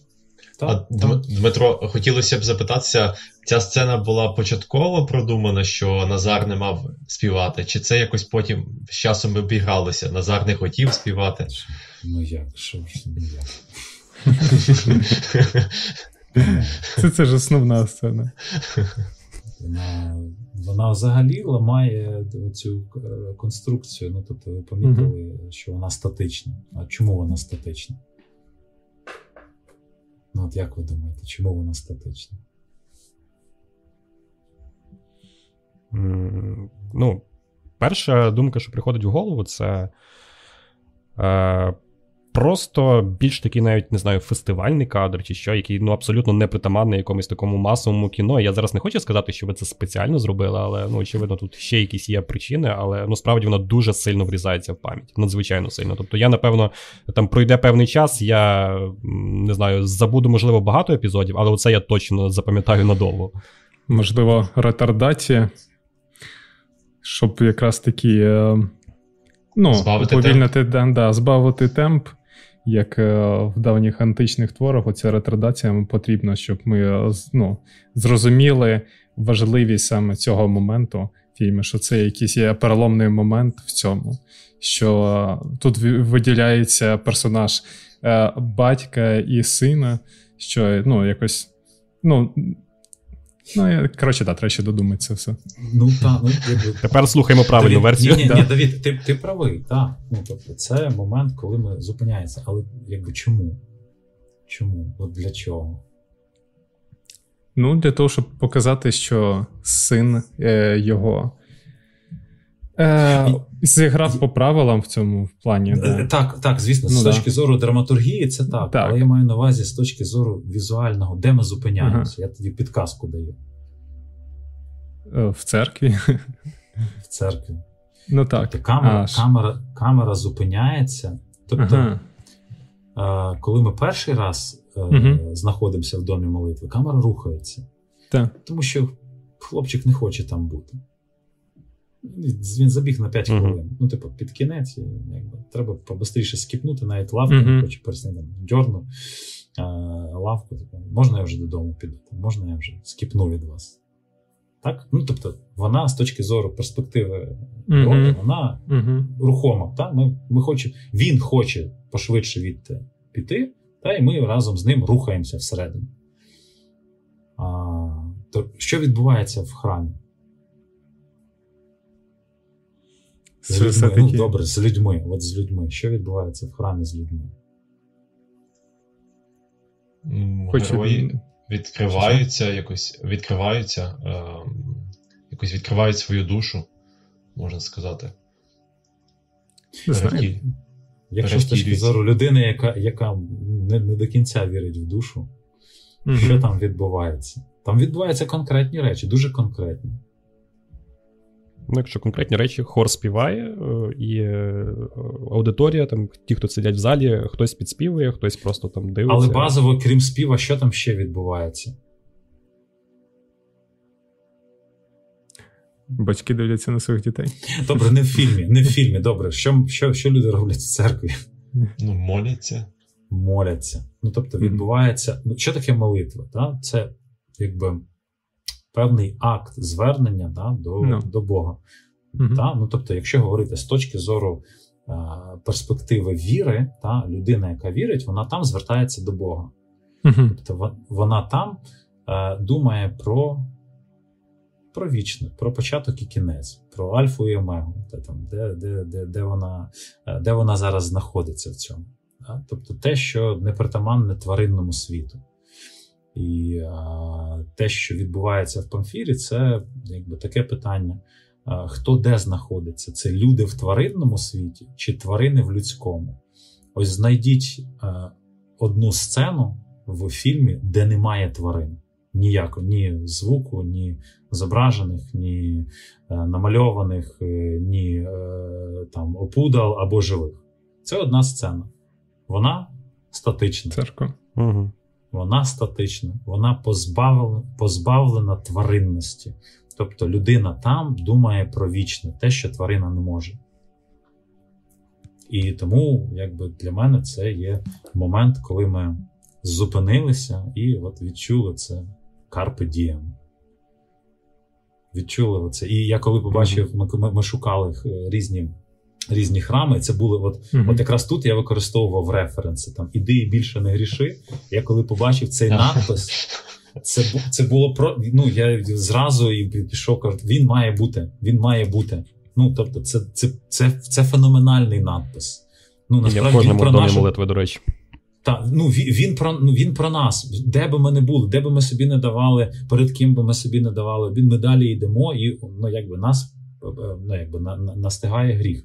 Тих, хто віруючий, тих, хто не віруючий, ми ну якби ми завжди недосконалі. Релігія це про що? Про, про нашу недосконалість, тільки про нашу недосконалість перед Всевишнім. А якщо забрати з цього рівняння Всевишнього, то ми просто недосконалі. Ну, і, ну що ти з нами не роби, ми не будемо досконалі. Ісус придуманий як прототип ідеальної людини. Ну тобто, а, ось і ми будемо завжди недосконалі. Але є момент, коли ми про це думаємо неважливо від нашого досвіду, а, і це може бути церква, це може бути місце, де ми молимося. Для когось це просто медитація, для когось це. А, Молитва, і ось це місце, в якому ми зупиняємося, щоб щоб зловити цей момент, і воно статичне. Тобто воно вибивається з цього з цього світу, який ми а, який ми привикли, в якому ми привикли бігти. І чи за нами біжать, чи ми біжимо. Ну тобто, щось відбувається. А там це єдине місце, де ми можемо можемо подумати. І навіть там, скажімо, з моєї перспективи, там не не, не релігійної людини, я розумію, що це що це якби прекрасний акт, в якому можна подумати про, про щось, де ти є зараз, що ти зараз робиш. Ну, ви дуже класно в, в церкві зобразили той кадр, коли а, мама там підспівує так, Назара, а батько в кінці дивиться повідомлення, що сьогодні якби кордон відкритий, ну, що можна проходити. І а, е, здається, в одному місті, але герої антиподи, і хтось е, там не знаю, співає Алілуя, спів... Е, виспівує, так, а інший тільки думає про щось матеріальне. Ну, дуже крута сцена. І показує ну, просто різноманітність героїв, персонажів навіть в цій мікро-мізансцені. Так, так. Іди і більше не гріши. Ну, якби все mm-hmm. нагрішиш. Як би він там не каявся, що би не було, ну тобто йди і більше і більше не гріши. А так не буде. Так не буде. Амінь, браття.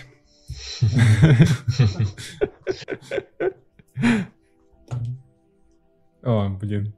Треба буде реально ще раз подивитися, бо реально це деталі є такі, які ну, треба, щоб більше часу, щоб зловити. Але це це, це, це слухай такі.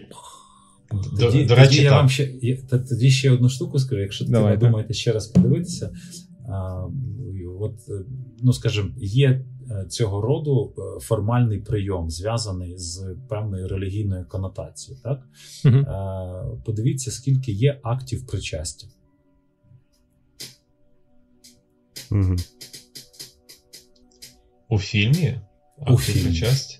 Угу. Тобто, ну, тобто ви персоніфікуєте це це поняття якось.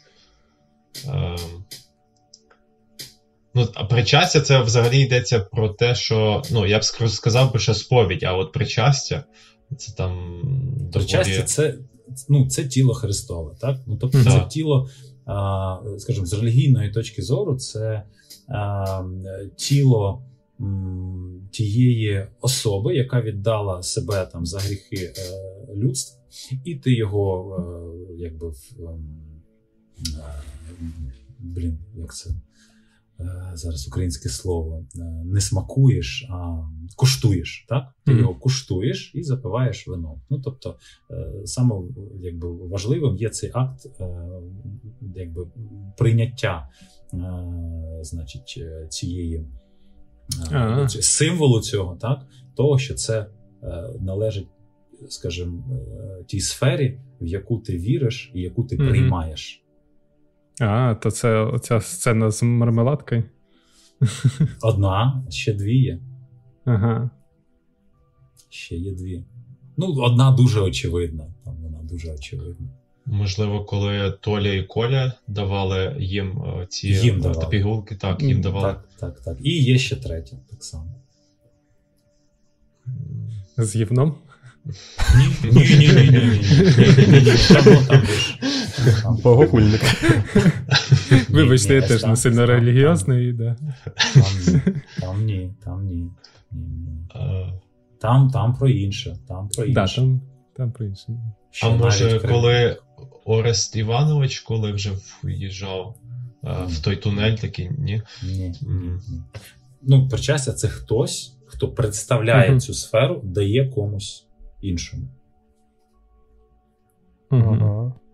А, Пиріжки? Ні, ні, які пиріжки? Які пиріжки? А, мама, чекай. мама. Ні, ні, ні, ну там же ж немає. Там, там точно бачиш. Да.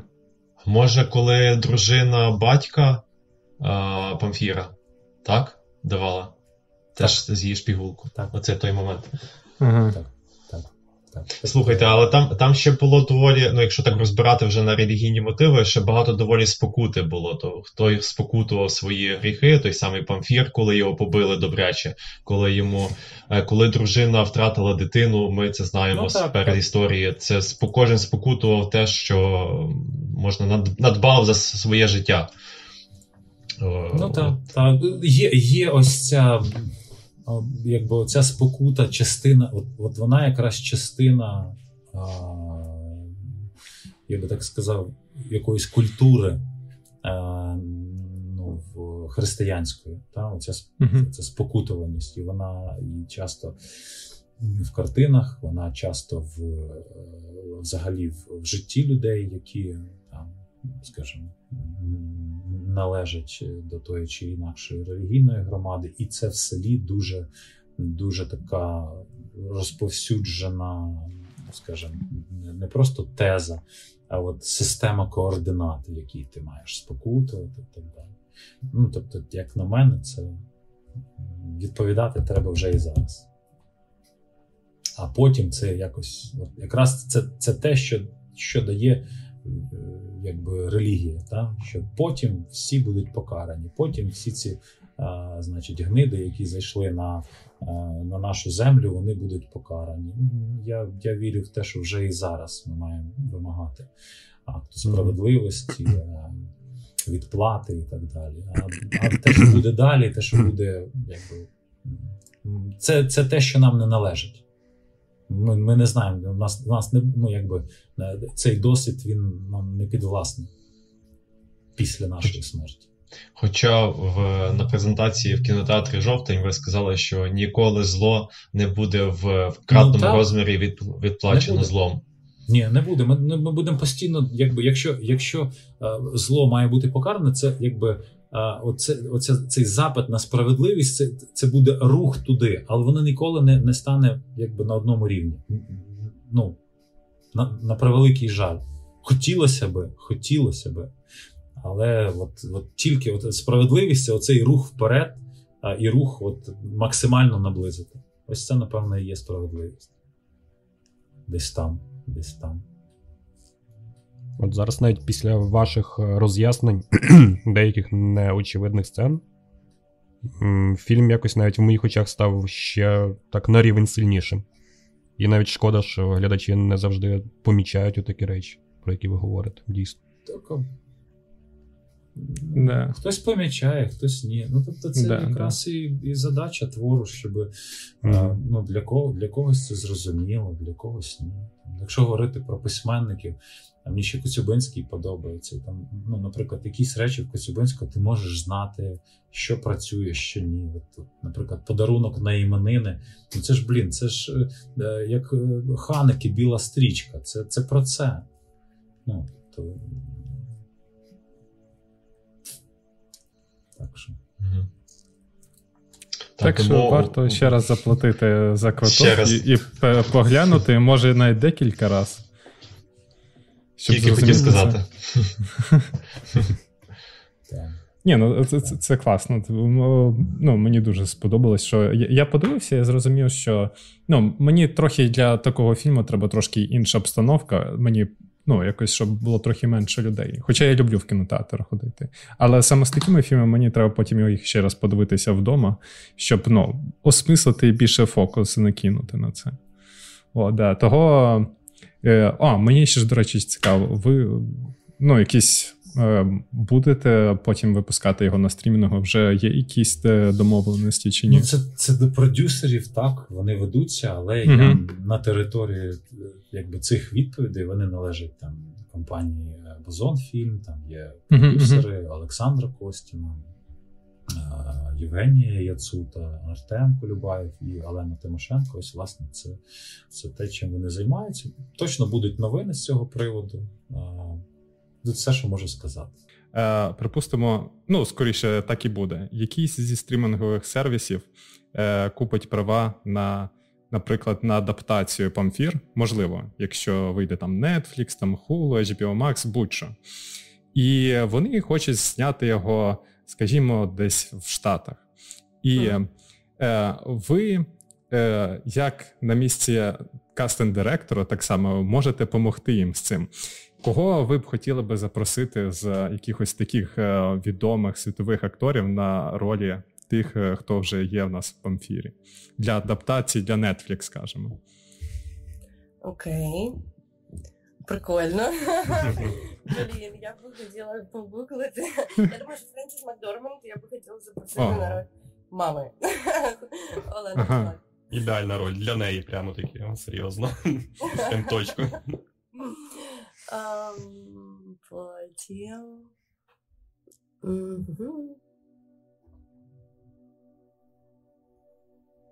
Памфір, тут найцікавіше все. Я думаю про нього. Райан Гослінг, очевидно. Ну, не знаю, не знаю. Sorry, це така скучна відповідь. Мені прямо аж. Е, я подумала про Меті Макдональді, але це якось дуже-дуже-дуже не туди. Та чого? Ну, в плані, якби щось в ньому є. От е, щось в ньому є таке. Е, що мені здається, якби він, як Саша Яцентюк, набрав там, типу, 15 кілограм, попрацювати над ролью. Блін, це таке цікаве питання. Ладно, морду, якщо подумати, кого можна було б на морду взяти? Мені здається, ну, трошки молодшого, звісно, можна було б взяти, але Джек Ніколсон був би, як е, десь 2006 року. Джек Ніколсон. Так, да, Джек Ніколсон був би супер круто. Ем, я зараз думаю про актора, якого я не можу згадати ім'я. А де грав? Вуді. Вуді Харрельсон? Так. О! А Меті Маконахі буде тоді памфіром? І це буде про детектив.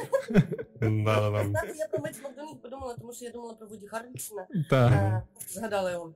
І подумала, блін, ну може Меті Макдональд на памфіра. Але на памфіра я би ще подумала, а от на морду я думаю, що Вуді Харрельсон. Хто грає в е, цих острих козирьках? Кіліан Мерфі. Кіліан Мерфі. У, Може, Кіліан Мерфі Памфір? у, це нормально. Ну, але ну, це було б він по-своєму міг би зіграти. Мені здається, він би гарно би підійшов би на брата Памфіра. Ну, тоді трошки веселішу сторону. Ми це так само вже задавали питання, просто хочеться від вас. Скажемо так: е, посягнулося, зробили таке кощунство. Ви все-таки вирішили продати права на ваш сценарій, на адаптацію вашого фільму, скажімо, там десь або HBO Max, або Netflix. Хай буде Netflix. Ось. Е, Е, От цікаво, кого б ви хотіли би бачити в ролі режисера, можливо, оператора, е, сценариста. Ну, сценариста це вже таке, хто зможе адаптувати, і, можливо, навіть якихось е, ну, акторів. Від Ольги ми вже почули її Я- варіанти. Ну так, було би цікаво, якби. Ні, ну сценариста навіщо, якщо адап... Ну, добре, Ну, якщо так, так. адаптовувати, якщо адаптовувати, тоді Ар'яга, щоб адаптував.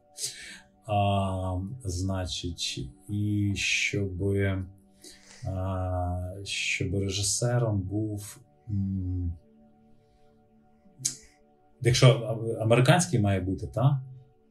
Я от е, думаю між Беном Зайтліном а, і а, Томасом Полос, е, е, Томас Пол Ага. Андерсон. Ось. Е, і ну, Ін'яріто би не, спри- не, не- співпрацював з, з Ар'яга, тому що в них вже була співпраця. Мгм, мгм. Ось. ем, Хто, хто, хто, хто, хто. Ем, Ну.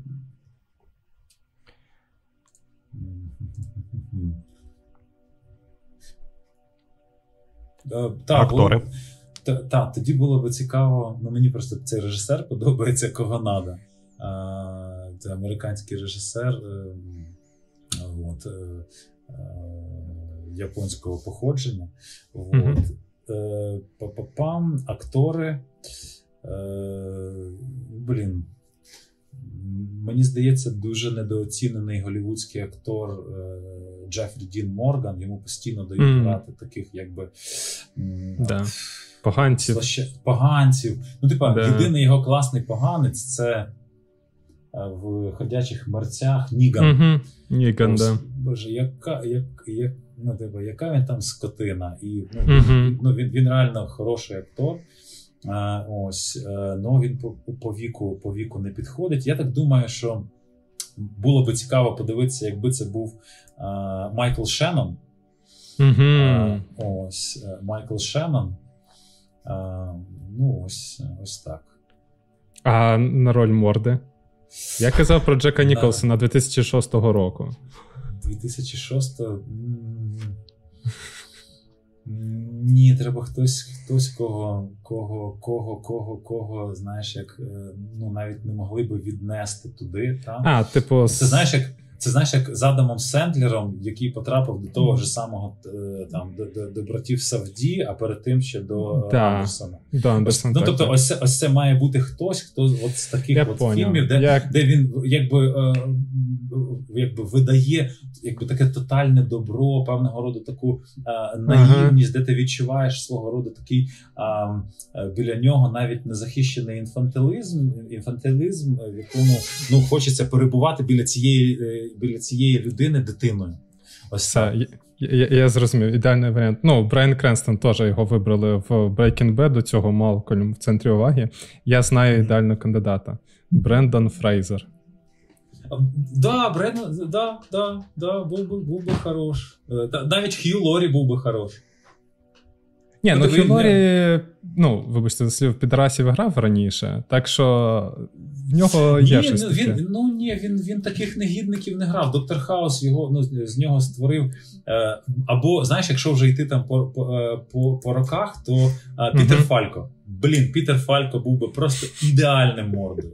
Ну просто вони там по часах не. Не та, Пітер Фалько, про, от, от для мене це от, от якраз ти, ти від нього не відчуваєш е, ніякої Це оце як Джо Пеші. Тільки Джо Пеші він застряв. Ну, в цьому. да. Ти, ти малюк, який всіх нищить, а, і злоба якого просто як каток вкатує всіх ворогів.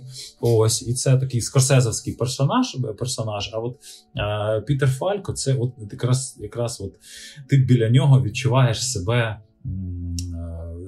Дуже комфортно, дитиною. Та? Такий Коломбо, лейтенант Коломбо. Для все буде добре, він все порішає. Ой, клас, мені, Да. мені сподобалось. Так, хлопчики, у вас є якісь питання? Я думаю, не будемо затримувати. Ми вже майже Ой, да. години. Домовлялись про годину. Та вибачте, будь ласка, Та просто нічого, нічого. Ну, клас, пішло. було Пішло. дуже, да, якось Так, час. атмосферно, втратили. цікаво. А, я б ще єдине, що наостанок тільки запитався би, у нас традиційно ми ще питаємося, щоб е, ви порекомендували би подивитися з українського фільму чи зарубіжного. А, можете, не знаю, топ-5 скласти ліст, можете щось одне українське, щось одне да. зарубіжне. Ну, я так думаю, якщо ви слідкуєте за там е, за українськими фільмами, то якщо це рекомендація для вас, то вона, напевно, ну. Ви вже все знаєте, так? Для, да, А. для, для глядачів. Ну, для глядачів, е, для глядачів е, я би взагалі порадив подивитися фільми всіх українських дебютантів за останні е, 10 років від 2013-го, коли відбу... ну, там, коли відбулися пітчинги, і що сталося з українським кінематографом. А потім, коли подивитеся всі е, фільми дебютантів, слідкуйте за їхніми другими фільмами, тому що це власне той виклик, який чекає там автора, е, і це теж важливо. Ось тому раджу дивитися всі фільми українських дебютантів. Ну і декого не з дебютантів. Е, А список з іноземних. е, Мене якось попросив британський е, кіноінститут скласти його, і це. Е, моя, моя логіка була в тому, що е, я взяв фільми.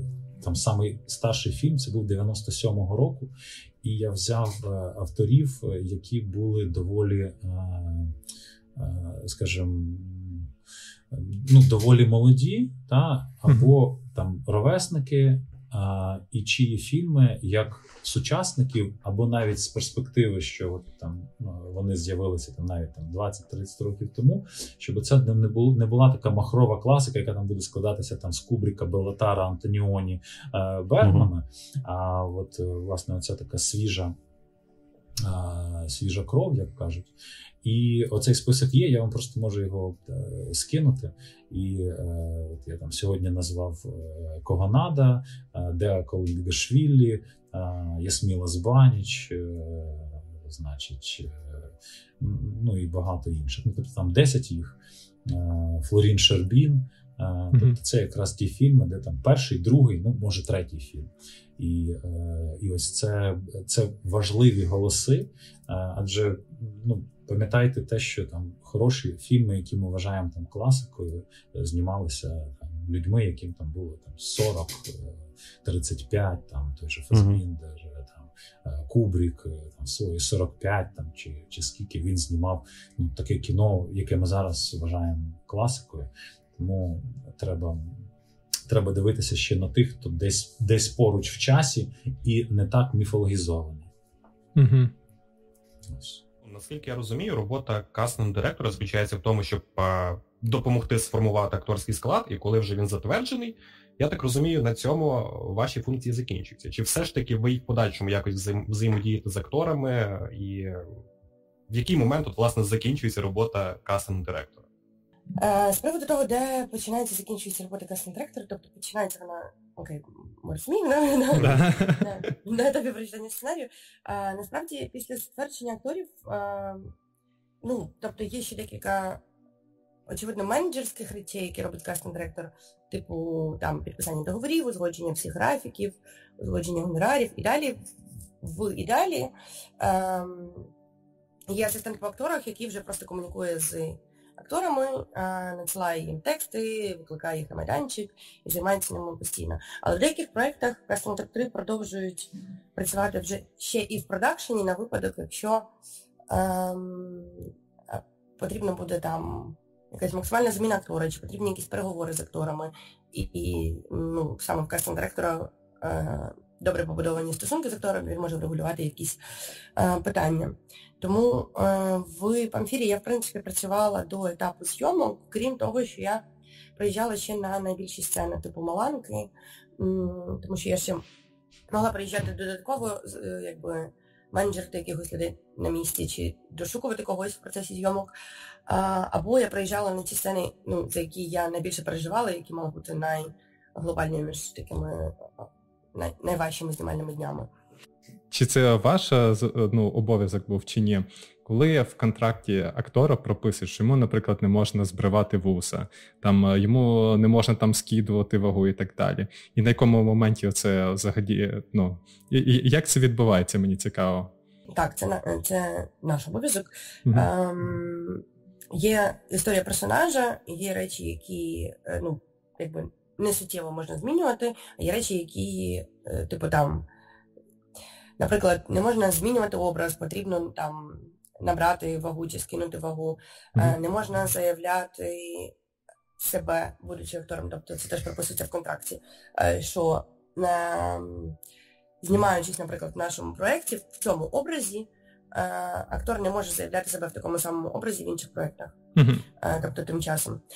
Відповідно, ем, по суті, відносно кожного персонажа є якісь такі особливі обов'язкові речі, ем, е, які не можна змінювати. І це прописується в контракті, проговорюється з актором, якщо в нього немає агента, але зазвичай з агентом. Е, і ем, це прям просто по пунктам, типу, там не можна скидувати вагу, не можна. Е, власне, як кажете, там спривати вузачі. Наприклад, наскільки я пам'ятаю, Олені Хохлаткіні там не можна було заявляти себе в тому образі, який створили для для Памфіра, тому що ну, він якби відрізнявся від е, того, як вона виглядає в житті. Е, в паралельних проєктах, навіть якщо вони в неї є. Тобто це означає, що якщо вона знімається ще в якихось проєктах, вона мала би якби, ну, змінювати зовнішність постійно між цими проєктами. Це суттєво, тому що ну, інакше актор може бути там заявлений в кількох проєктах однаково, і це якби вбиває авторську цінність. Ну так. Ага. А, ну і мені цікаво, це якраз таки ще ваша саме колаборація вже е, з Дмитром. Ну, як вона відбувалася? Ну, я розумію, що за режисера має бути останнє слово. А було таке, що ви за когось прям так боролися і настояли там на комусь? Чи ви більше ну, хотіли знайти саме те, що вже бачив режисер? Um, мені здається, що ми, uh, в принципі, якби. На щастя, в цьому проєкті, принаймні, наскільки я пам'ятаю зараз, з... ну, я не знаю, можливо, ми говорили з вами там три роки тому під час кастингу, може мене було більше якихось емоцій з цього. Ну, зараз в мене такий після якби, ефект після проєкту, е, що ми обговорювали прям кожного персонажа і приходили до е, компромісу. Тобто, якщо е, ми приймали рішення затвердити цього, а не цього актора, то це, як на мене, було колективне рішення. Тобто, ем, Типу, ми, наприклад, в нас там е, так само був затверджений е, інший морда. Е, певний період часу ми думали, що ми затвердимо іншого актора. І і в нас обох були сумніви. Ми обоє проговорювали ці сумніви, ми проговорювали плюси-мінуси якби цього актора і цього актора. І ми ну, відносно кожного персонажа, в принципі, власне, дискутували ем, з приводу того, що саме ем, принесе нам якби якого саме персонажа створить цей актор, якого цей, і як це повпливає на контекст фільму і сприйняття фільму. Ем, Насправді я не можу сказати, ем, що тобто, на щастя, в більшості е, проєктів, на яких мені доводилось працювати, я просто е, я знаход... ну, тобто, власне, хороші кастинги будуються на такі типу співпраці і спільній мові режисера і кастинг директора. І ем, проекти, на яких я не можу, наприклад, е, зрозуміти бачення режисера uh-huh. чи читати його, я в принципі не можу на них працювати, тому я не ну, не беру такі проекти. Е, тому що ем, ми завжди можемо дискутувати. Я можу, наприклад, відстоювати свою точку зору з режисерами відносно якихось акторів, але це момент е, такий, що по суті, ну якби що режисери завжди не платять подивитися опції, тому що е, здається завдання кастинг-директора якраз і дискутувати з режисером і переконуватись в тому, що ви знайшли типу е, компроміс і класне рішення саме цьому героєві. Е, мені е, в мене бували такі е, випадки.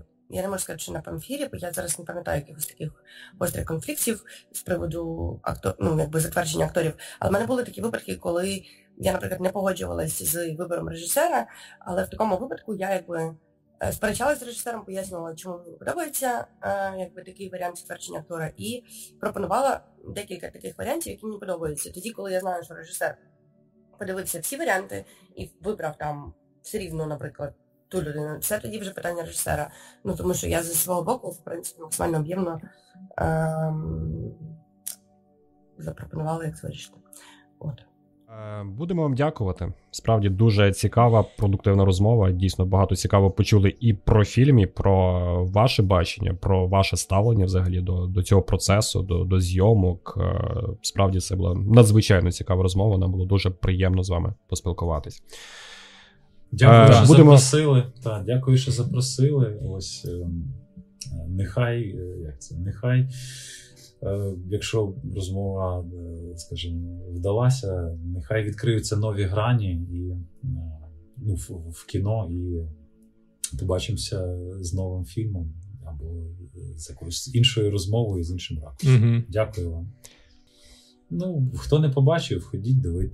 ходіть, подивіться. Хто побачив, можливо, ця розмова, скажімо, вкаже на якісь приховані деталі, на які не звертали увагу, то підіть, подивіться ще раз. Можливо, нас кінотеатри протримають ще довше, тому що це теж е, свого роду така донкіхотівська боротьба з вітряками, тому що кінотеатри чомусь не вірять в те, що українське кіно може так довго триматися, може. Ну, не просто українське кіно, тобто, а ще й драматичний фільм. Ось сподіваюся, Панфіра вийде розбити цей стереотип. Ну, Там конкурент виходить, вже вийшов буквально на цьому тижні. А от штука в тому, що е, е, от працює ця квота, і mm кінотеатри не вважають е, можливим е, тримати два українських фільми а дають, знаєш, як одне місце для людей з інвалідністю або один пільговик в маршрутці. Ну тобто, це ну реально це обурює, тому що вони кажуть, ну у нас та у нас є інший український фільм. Ну ми якісь інакші, ми якби ті ж самі гроші приносимо. Ось і потім нас ще звинувачують в тому, що а ну ви знаєте, ваше кіно там не принесло. Ну звісно, не принесло. Ви поставили один сеанс е, на 10 ранку, і звісно, на нього ніхто не пішов. Є такі міста, які mm-hmm. кажуть, ну до вас не прийшли. Дистриб'ютори їм кажуть, ну звичайно, не не пішли. Там 100 людей е, побачило картину. Тому що на 10.00 або на 9.50 був сеанс. Ну якби з комендантськими годинами, з доїздами. Ось е, ну тобто, ось такі такі речі, це питання ось цього стереотипу, саме кінотеатрів, які думають, що окей, у нас є ця квота по законодавству, де ми беремо 25% цього екранного часу або сеансів і віддаємо його українській картині.